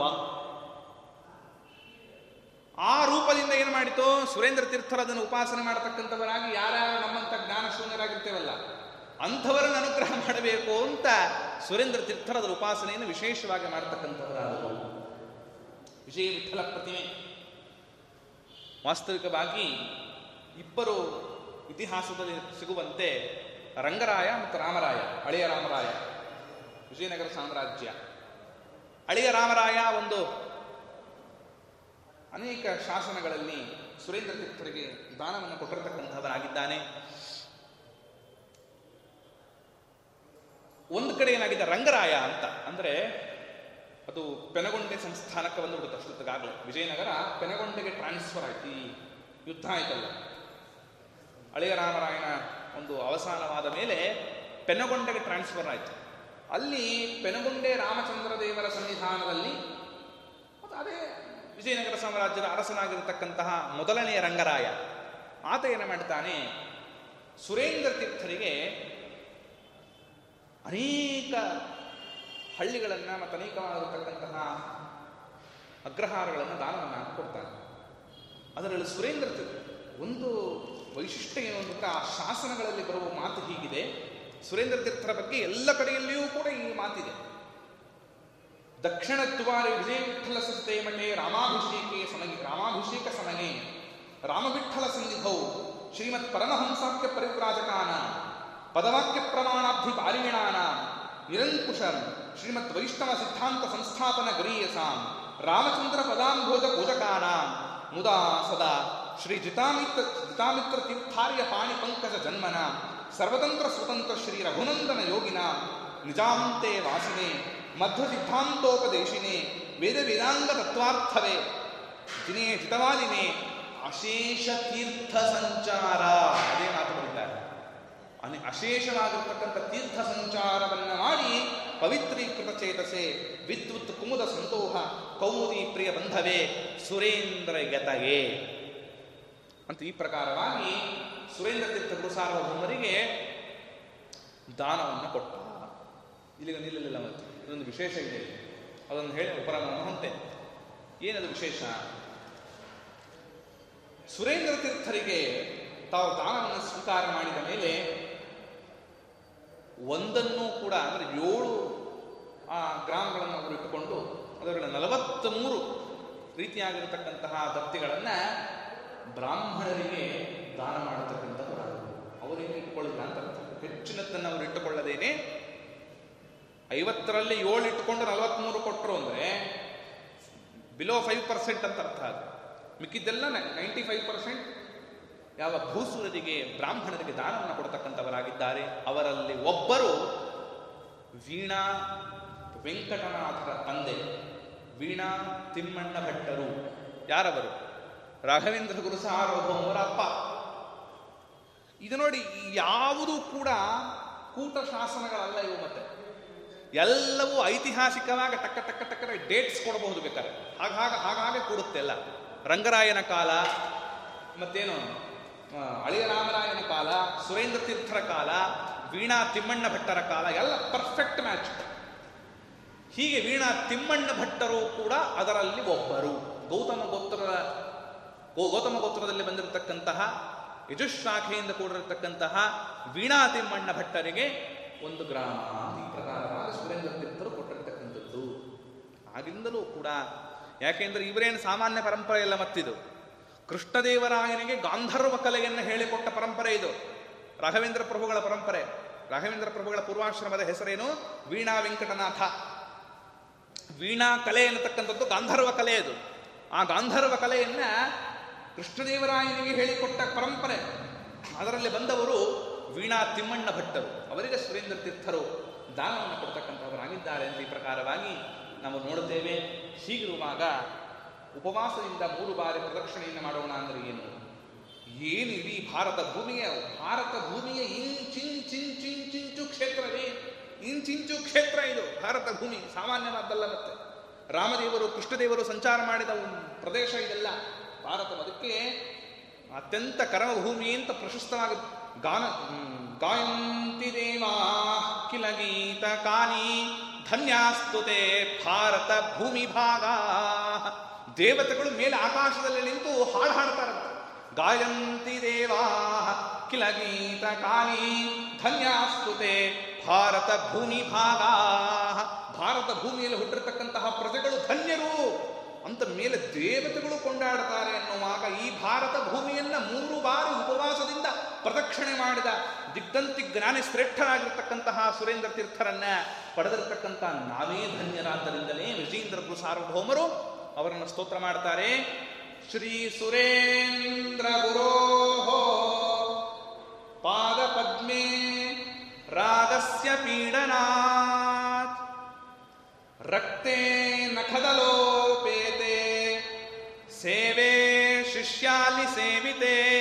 ಸುರೇಂದ್ರ ತೀರ್ಥ ಗುರು ಸಾರ್ವಭೌಮರ ಪಾದ ಪದ್ಮಗಳು, ಪಾದಗಮಳೆ ಕಮಲಗಳು, ಅವರ ಉಗುರುಗಳೇ ಪದ್ಮದ ದಳಗಳಿದ್ದಂತೆ ದುಂಬಿ ಹೇಗೆ ಪದ್ಮವನ್ನು ಆಶ್ರಯಿಸಿಕೊಂಡಿರುತ್ತೋ ಹಾಗೂ ಸುರೇಂದ್ರ ತೀರ್ಥರ ಪಾದ ಪದ್ಮವೆಂಬ ಉಗುರೆಂಬ ದಳಗಳಿಂದ ಕೂಡಿದ ಪಾದ ಪದ್ಮಗಳನ್ನು ಶಿಷ್ಯಂದರು ದುಂಬಿಗಳಂತೆ ಏನು ಸೇವೆ ಮಾಡ್ತಾ ಇದ್ದಾರೆ, ಅಂತಹ ಪಾದ ಪದ್ಮವನ್ನು ನಾನು ಸೇವೆ ಮಾಡ್ತೇನೆ ಅಂತ ವಿಜಯೇಂದ್ರ ಸಾರ್ವಭೌಮರು ಕೊಂಡಾಡುವಾಗ ಇಂತಹ ಮಹಾಪ್ರಭುಗಳು. ಇನ್ನು ಒಂದು ಮಾತಂತಾರೆ ಸುರೇಂದ್ರ ತೀರ್ಥರ ಬಗ್ಗೆ ವಿಜಯೇಂದ್ರ ಸಾರ್ವಭೌಮರು ಇನ್ನೊಂದು ಶ್ಲೋಕವನ್ನು ಮಾಡ್ತಾರೆ. ಮೂಕೋಪಿ ಅವಧೂತಾಗ್ರಿಯೋ ಜಾಗತೆ ಅನುಗ್ರಹಾತ್ ಶ್ರೀ ಸುರೇಂದ್ರ ಗುರೋಸ್ತಸ್ಯ ಪಾದೋ ನತ್ವಾ ಗಿರಂ ಭಜೆ. ಚಕ್ರಮೀಮಾಂಸದಲ್ಲಿ ಮಾಡ್ತಕ್ಕಂತಹ ಸ್ತೋತ್ರ ಇದು. ಮೂಕನೂ ಕೂಡ ಯಾರ ಅನುಗ್ರಹದಿಂದ ವಿದ್ವಾಂಸನಾಗ್ತಕ್ಕಂಥವನಾಗತಾನೋ ಅಂತಹ ಸುರೇಂದ್ರ ತೀರ್ಥರ ಪಾದಕಮಲಗಳೇ ನಮಸ್ಕಾರ ಮಾಡ್ತೇನೆ ಅಂತ ವಿಜೇಂದ್ರ ಸಾರ್ವಭೌಮರು ಕೂಡ ಸ್ತೋತ್ರ ಮಾಡತಕ್ಕಂತಹವರಾಗಿದ್ದಾರೆ. ಇಂತಹ ಮಹಾಪ್ರಭುಗಳ ವೃಂದಾವನದ ಬಗ್ಗೆ, ಅವರ ಸನ್ನಿಧಾನ, ಅವರ ಒಂದು ವೈಶಿಷ್ಟ್ಯ, ಅವರು ಸಂಚಾರ ಮಾಡಿದ ಕ್ಷೇತ್ರಗಳು, ಅವರ ಒಂದು ಸನ್ನಿಧಾನ ವೈಶಿಷ್ಟ್ಯದ ಬಗ್ಗೆ ಸಂಶೋಧನಾತ್ಮಕವಾಗಿ ಪ್ರಬಂಧವನ್ನು ಮಂಡಿಸಲಿಕ್ಕೆ ಇನ್ನೊಬ್ಬ ವಿದ್ವಾಂಸರಲ್ಲಿದ್ದಾರೆ. ಅದರಿಂದ ಅವರು ಅದನ್ನು ಮುಂದುವರೆಸಬೇಕು ಅಂತ ಹೇಳ್ತಾ ಮುಂದೆ ಮತ್ತೆ ಕೊನೆಗೆ ನಾನು ಒಂದು ಉಪಸಂಹಾರವನ್ನು ಮಾಡತಕ್ಕಂಥವನಾಗತ್ತೇನೆ ಅಂತ ಹೇಳಿ ಅವರಿಗೆ ನಾನು ಬಿಟ್ಟುಕೊಡ್ತಾ ಇದ್ದೇನೆ.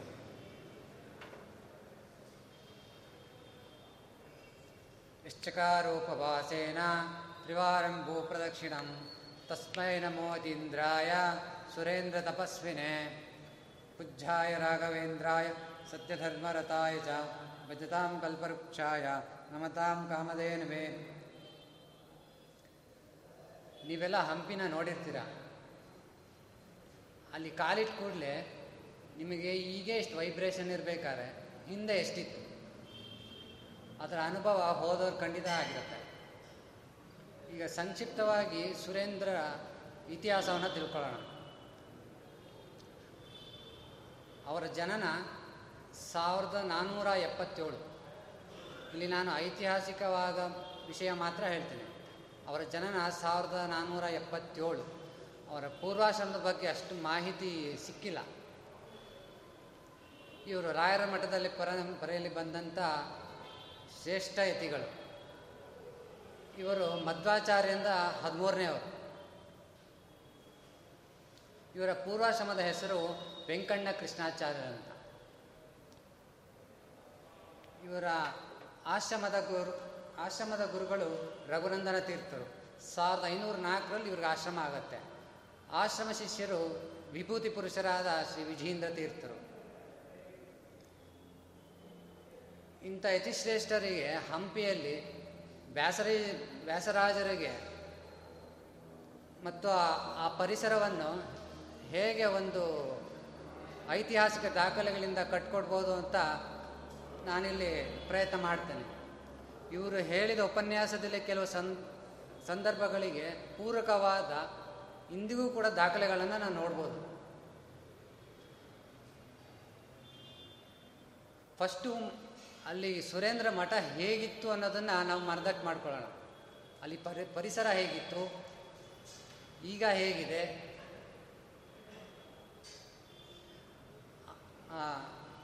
ಮಠಕ್ಕೆ ಅಲ್ಲೇ ಮಠ ಇತ್ತು ಅಥವಾ ಬೃಂದಾವನ ಇತ್ತು ಅನ್ನೋದಕ್ಕೆ ಸಾಕಷ್ಟು ಬಲವಾದ ದಾಖಲೆಗಳಿದೆ, ಆಧಾರಗಳಿದೆ. ಮೊದಲನೇದಾಗಿ ಶಾಸನಗಳು ಎರಡಿದೆ. ವಿಜಯನಗರಕ್ಕೆ ಸಂಬಂಧಪಟ್ಟಂತೆ 2 ಶಾಸನಗಳಿದೆ. ಆಚಾರ್ಯ ಹೇಳ್ದಂಗೆ ವಿಜಯನಗರವನ್ನು 4 ಮನೆತನ ಆಳುತ್ತೆ. ಸಂಗಮ ವಂಶ, ಸಾಳ್ವ, ತುಳವ, ಅರಬೀಡು. ಅರಬೀಡು ವಂಶಕ್ಕೂ ಸುರೇಂದ್ರಗೂ ಜಾಸ್ತಿ ಒಡನಾಟ ಆಗುತ್ತೆ. ಆ ಶಾಸನ ಏನಿದೆ 3 ಕಾಪರ್ ಪ್ಲೇಟು, ಅದರಲ್ಲಿ 2 ಕಾಪರ್ ಪ್ಲೇಟ್ ಕಂಪ್ಲೀಟ್ ರಾಜನ್ನೇ ಹೊಗಳ್ತಾರೆ. ಕೊನೆಯ ಒಂದು ಶಾಸನದ ಪ್ಲೇಟ್ ಇದೆಯಲ್ಲ, ಒಟ್ಟು 88 ಲೈನ್ಗಳಿಂದ ಕೂಡಿದೆ. ಅಂದರೆ ನಿಮಗೆ ಕರೆಕ್ಟಾಗಿ ಪಿಕ್ಚರ್ ಬರುತ್ತದೆ ಏನು ಅಂತ. ಇದರ ಭಾಷೆ ತೆಲುಗು, ಲಿಪಿ ಸಂಸ್ಕೃತ. ಇದೇ ಥರವಾಗಿ 2 ಶಾಸನಗಳನ್ನು ಕೊಟ್ಟಿದ್ದಾರೆ. ಇದರಲ್ಲಿ ಇವರು ಆಧ್ಯಾತ್ಮಿಕ ಚಿಂತನೆಯಿಂದ ನೋಡಿದ್ರು. ನಾವು ಐತಿಹಾಸಿಕವಾಗಿ ನೋಡಬೇಕಾದ್ರೆ ಅದರಲ್ಲಿ ಕೆಲವು ಮುಖ್ಯ ಘಟನೆಗಳನ್ನು ನಾವು ತಗೋಬೋದು. ವಿಶೇಷವಾಗಿ ಹೇಳಬೇಕಾದ್ರೆ ಪರಂಪರೆಯನ್ನು ಹೊಗಳ್ಕೊಂಡು ಬರ್ತಾರೆ. ಜೀತಾಮಿತ್ರರು, ಶ್ರೀ ಜೀತಾಮಿತ್ರರು, ರಘುನಂದನರು, ಸುರೇಂದ್ರ ತೀರ್ಥರು. ನಮ್ಗೆ ಅರ್ಧ ಪರಂಪರೆ ಅಲ್ಲೇ ಸಿಕ್ಬಿಡ್ತು. ಬಹಳ ವಿಶೇಷವಾದ ಮತ್ತೊಂದು ವಿಷಯ ಅಂದರೆ ವಿಜಯ ಮಠ ಸ್ಥಿತಿ ಅಂದರೆ ವಿಜಯವಿಠಲ ದೇವಾಲಯ ಇದೆಯಲ್ಲ, ಅಂದರೆ ಕಲ್ಲಿನ ರಥ, ಅದರ ಪಕ್ಕದಲ್ಲೇ ಸುರೇಂದ್ರ ಮಠ ಇದೆ. ತುಂಗಭದ್ರಾ ನದಿ ಎದುರಿಗೆ ಸುರೇಂದ್ರ ಮಠ ಇದೆ.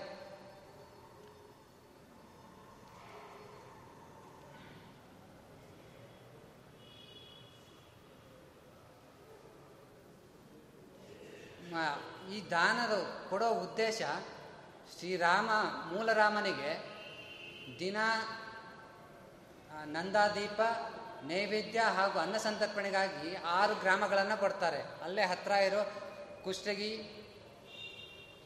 ಕೊಪ್ಪಳ, ಗಂಗಾವತಿ. ಅವು ಕೊಟ್ಟಿದ್ದ ಉದ್ದೇಶ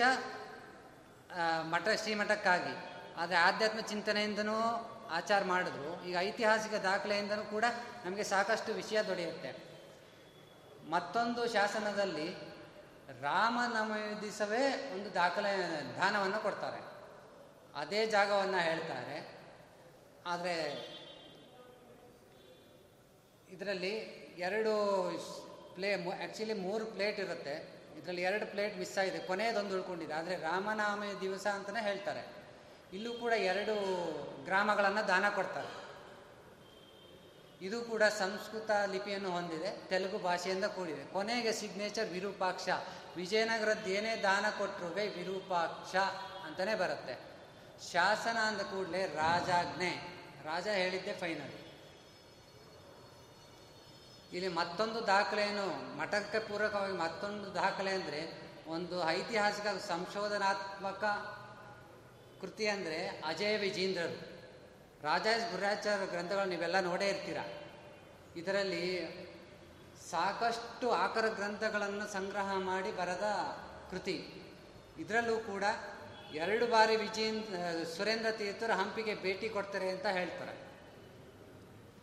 ಮೊದಲನೇ ಬಾರಿ ಹೇಳಿದ್ರು ವ್ಯಾಸರಾಜರು ಭೇಟಿ ಆಯಿತು. 2ನೇ ದಿವಸ ಭೇಟಿಯಾದಾಗ ಈ ತುಳಸಿ ವನದ್ದು ಹಾಗೂ ವಿಜೇಂದ್ರನ ಸ್ವೀಕಾರ ಮಾಡಿದ್ದು ಎರಡನ್ನೂ ಎರಡನೇ ಸಮಯದಲ್ಲೇ ಹೇಳ್ತಾರೆ. ಅದನ್ನು 1530 ಅಂತ ಒಂದು ನಿರ್ಧಾರಕ್ಕೆ ಬಂದಿದ್ದಾರೆ.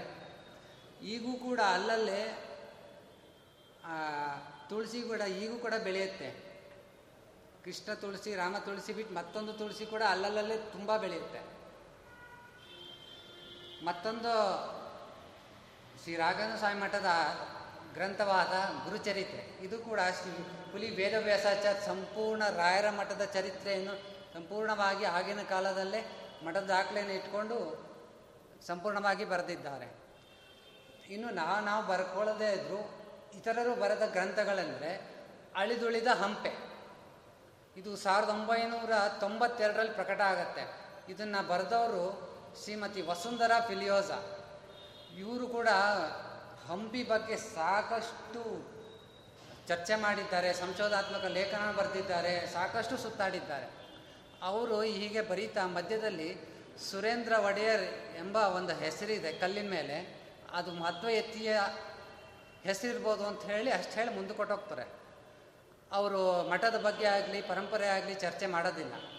ನಮ್ಗೆ ಅಷ್ಟು ಮಾಹಿತಿ ಸಿಕ್ತು. ಇನ್ನು ವಿಜೇಂದ್ರ ವಿಜಯ ಆಚಾರ್ಯ ಸಾಕಷ್ಟು ಮಾಹಿತಿ ತೊಗೊಂಡ್ರು. ಅದರಿಂದ ವಿಜೇಂದ್ರ ವಿಜಯ ಬರೆದವ್ರು ಬೇರೆ ಯಾರೂ ಅಲ್ಲ, ಶ್ರೀ ವಾದಿರಾದ ಶಿಷ್ಯರಾದ ಮಧ್ವಕವಿ. ಈತನ ಕಾಲವು 1770ರಿಂದ 1630 ಅಂತ BNK ಶರ್ಮಾ ಅವರು ಅಭಿಪ್ರಾಯ ಪಡ್ತಾರೆ.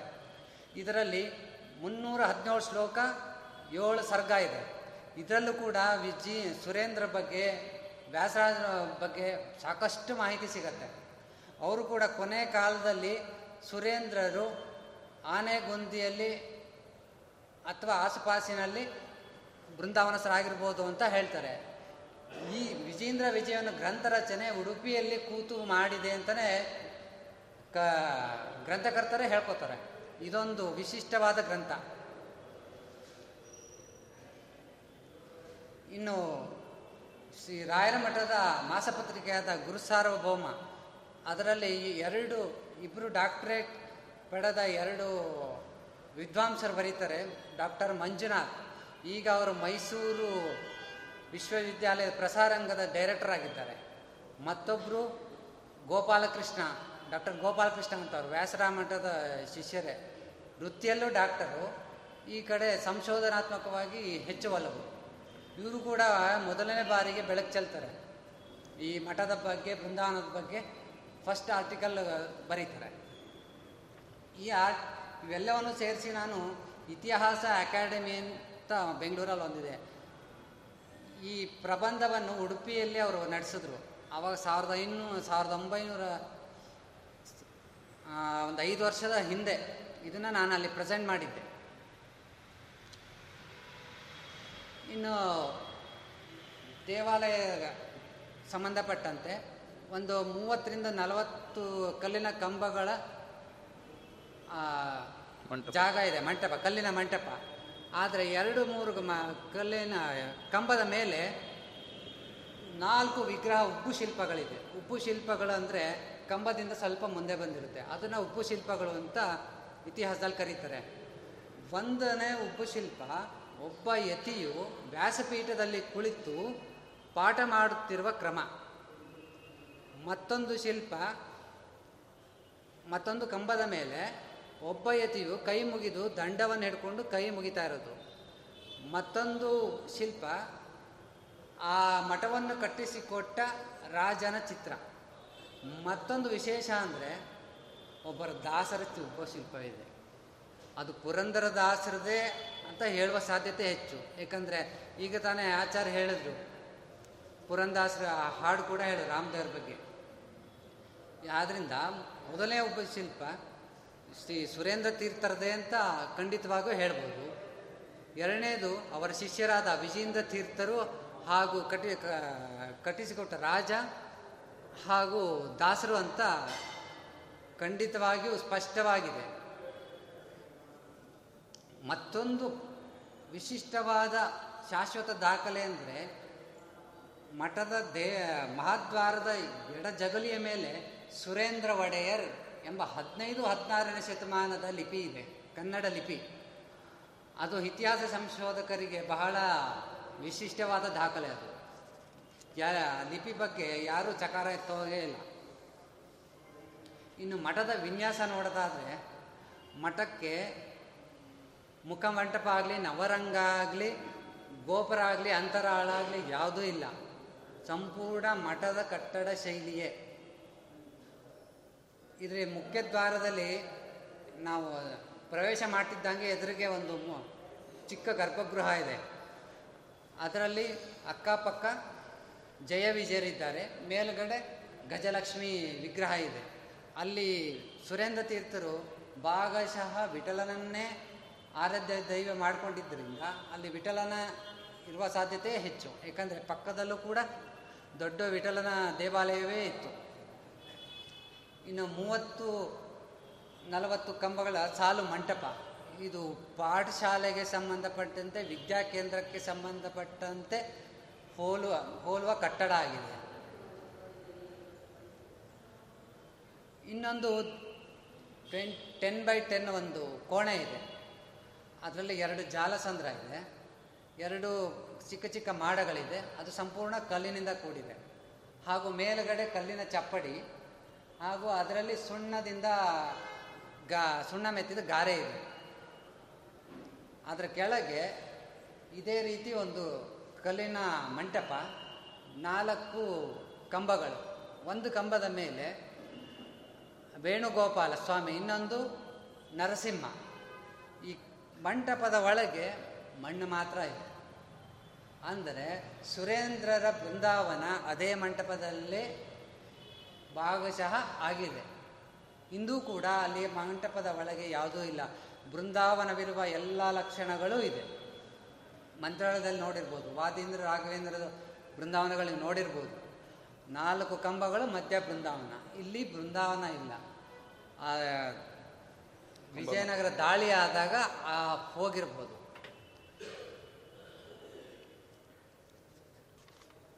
ಅದರಿಂದ ಮಾಧ್ವ ಪರಂಪರೆಗೆ ಈ ದಾಖಲೆಗಳು ಕೂಡ ವಿಶಿಷ್ಟವಾದ ಕೊಡುಗೆಯನ್ನು ಕೊಡ್ತಾ ಇದೆ.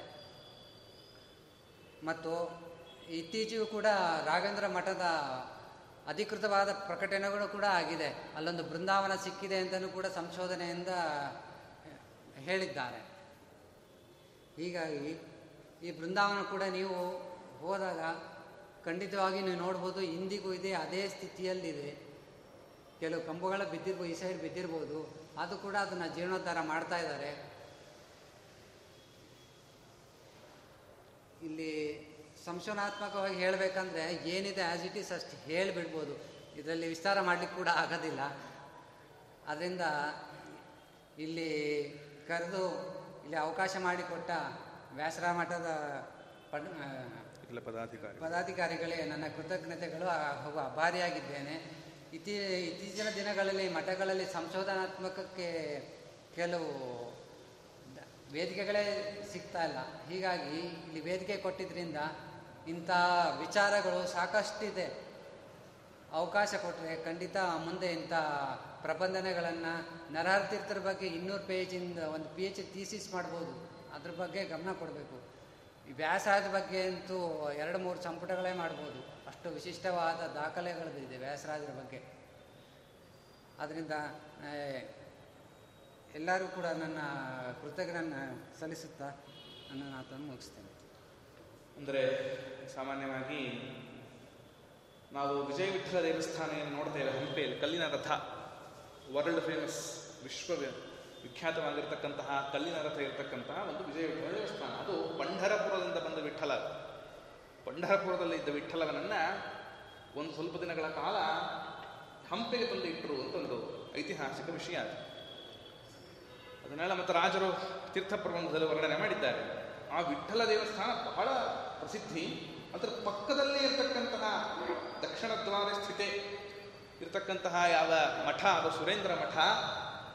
ಅದಕ್ಕೂ ಮತ್ತು ಮುಖ್ಯವಾದ ದಾಖಲೆ, ಪ್ರಬಲವಾದ ಪ್ರಮಾಣ ಏನಪ್ಪಾ ಅಂತಂದರೆ ಅದರ ಮೇಲೆ ಸುರೇಂದ್ರ ಒಡೆಯರ್ ಅಂತ ಬರೆದಿರತಕ್ಕಂಥ ಒಂದು ಐತಿಹಾಸಿಕವಾದ ದಾಖಲೆಯನ್ನು ಪ್ರಬಲವಾಗಿ ಐತಿಹಾಸಿಕವಾಗಿ ಮಂಡಿಸ್ತಕ್ಕಂತಹವರಾಗಿದ್ದಾರೆ. ಮತ್ತು ಯತಿಗಳ ಚಿತ್ರ ಇಲ್ಲ, ಮತ್ತು ಸಂಶೋಧನಾತ್ಮಕವಾದ ವಿಷಯಗಳು. ಅಂದರೆ ಇದರೊಂದು ಔಟ್ಕಮ್ ಏನು, what is the result, conclusion ಏನು ಅಂತಂದರೆ, ಹಿಂದೆ ಹೇಳಿದಂತೆ ಒಂದೊಂದು ತೀರ್ಥಕ್ಷೇತ್ರಕ್ಕೆ ಹೋಗುವಾಗ ಒಂದೊಂದು ಹೆಜ್ಜೆಗೂ ಅಶ್ವಮೇಧ ಫಲವನ್ನು ಕೊಡುತ್ತೆ ಅನ್ನುವಾಗ, ಹೀಗೆ 3 ಬಾರಿ ಪ್ರದಕ್ಷಿಣೆಯನ್ನು ಮಾಡಿದ ಮಹಾಪ್ರಭುಗಳ ಸನ್ನಿಧಾನವಿದ್ದ ಒಂದು ಕ್ಷೇತ್ರ, ಅದು ನಮಗೆ ಇನ್ನೆಷ್ಟು ಫಲವನ್ನು ಕೊಡಬಹುದು. ಅದಕ್ಕೆ ಸರ್ವಯಾತ್ರಾ ಶಕ್ತಿ ಪ್ರದಕ್ಷಿಣಂ, ಆ ರಾಘವೇಂದ್ರ ಪ್ರಭುಗಳ ಬೃಂದಾವನ ಪ್ರದಕ್ಷಿಣೆಗೇನೆ ಸರ್ವಯಾತ್ರೆಯ ಫಲವನ್ನು ತಂದುಕೊಡುತ್ತೆ ಅಂತನ್ನುವಾಗ, ರಾಘವೇಂದ್ರ ಪರಂಪರೆಯ ಹಿರಿಯ ಯತಿಗಳು ಸುರೇಂದ್ರ ತೀರ್ಥರು ಸಾರ್ವಭೌಮರ ಸನ್ನಿಧಾನವಿದ್ದ ಕ್ಷೇತ್ರ ಅದು ನಮಗೆ ಎಷ್ಟು ಪುಣ್ಯಪ್ರದವಾದದ್ದು ಅಂತ ನಾವು ತಿಳಿಯಬಹುದು.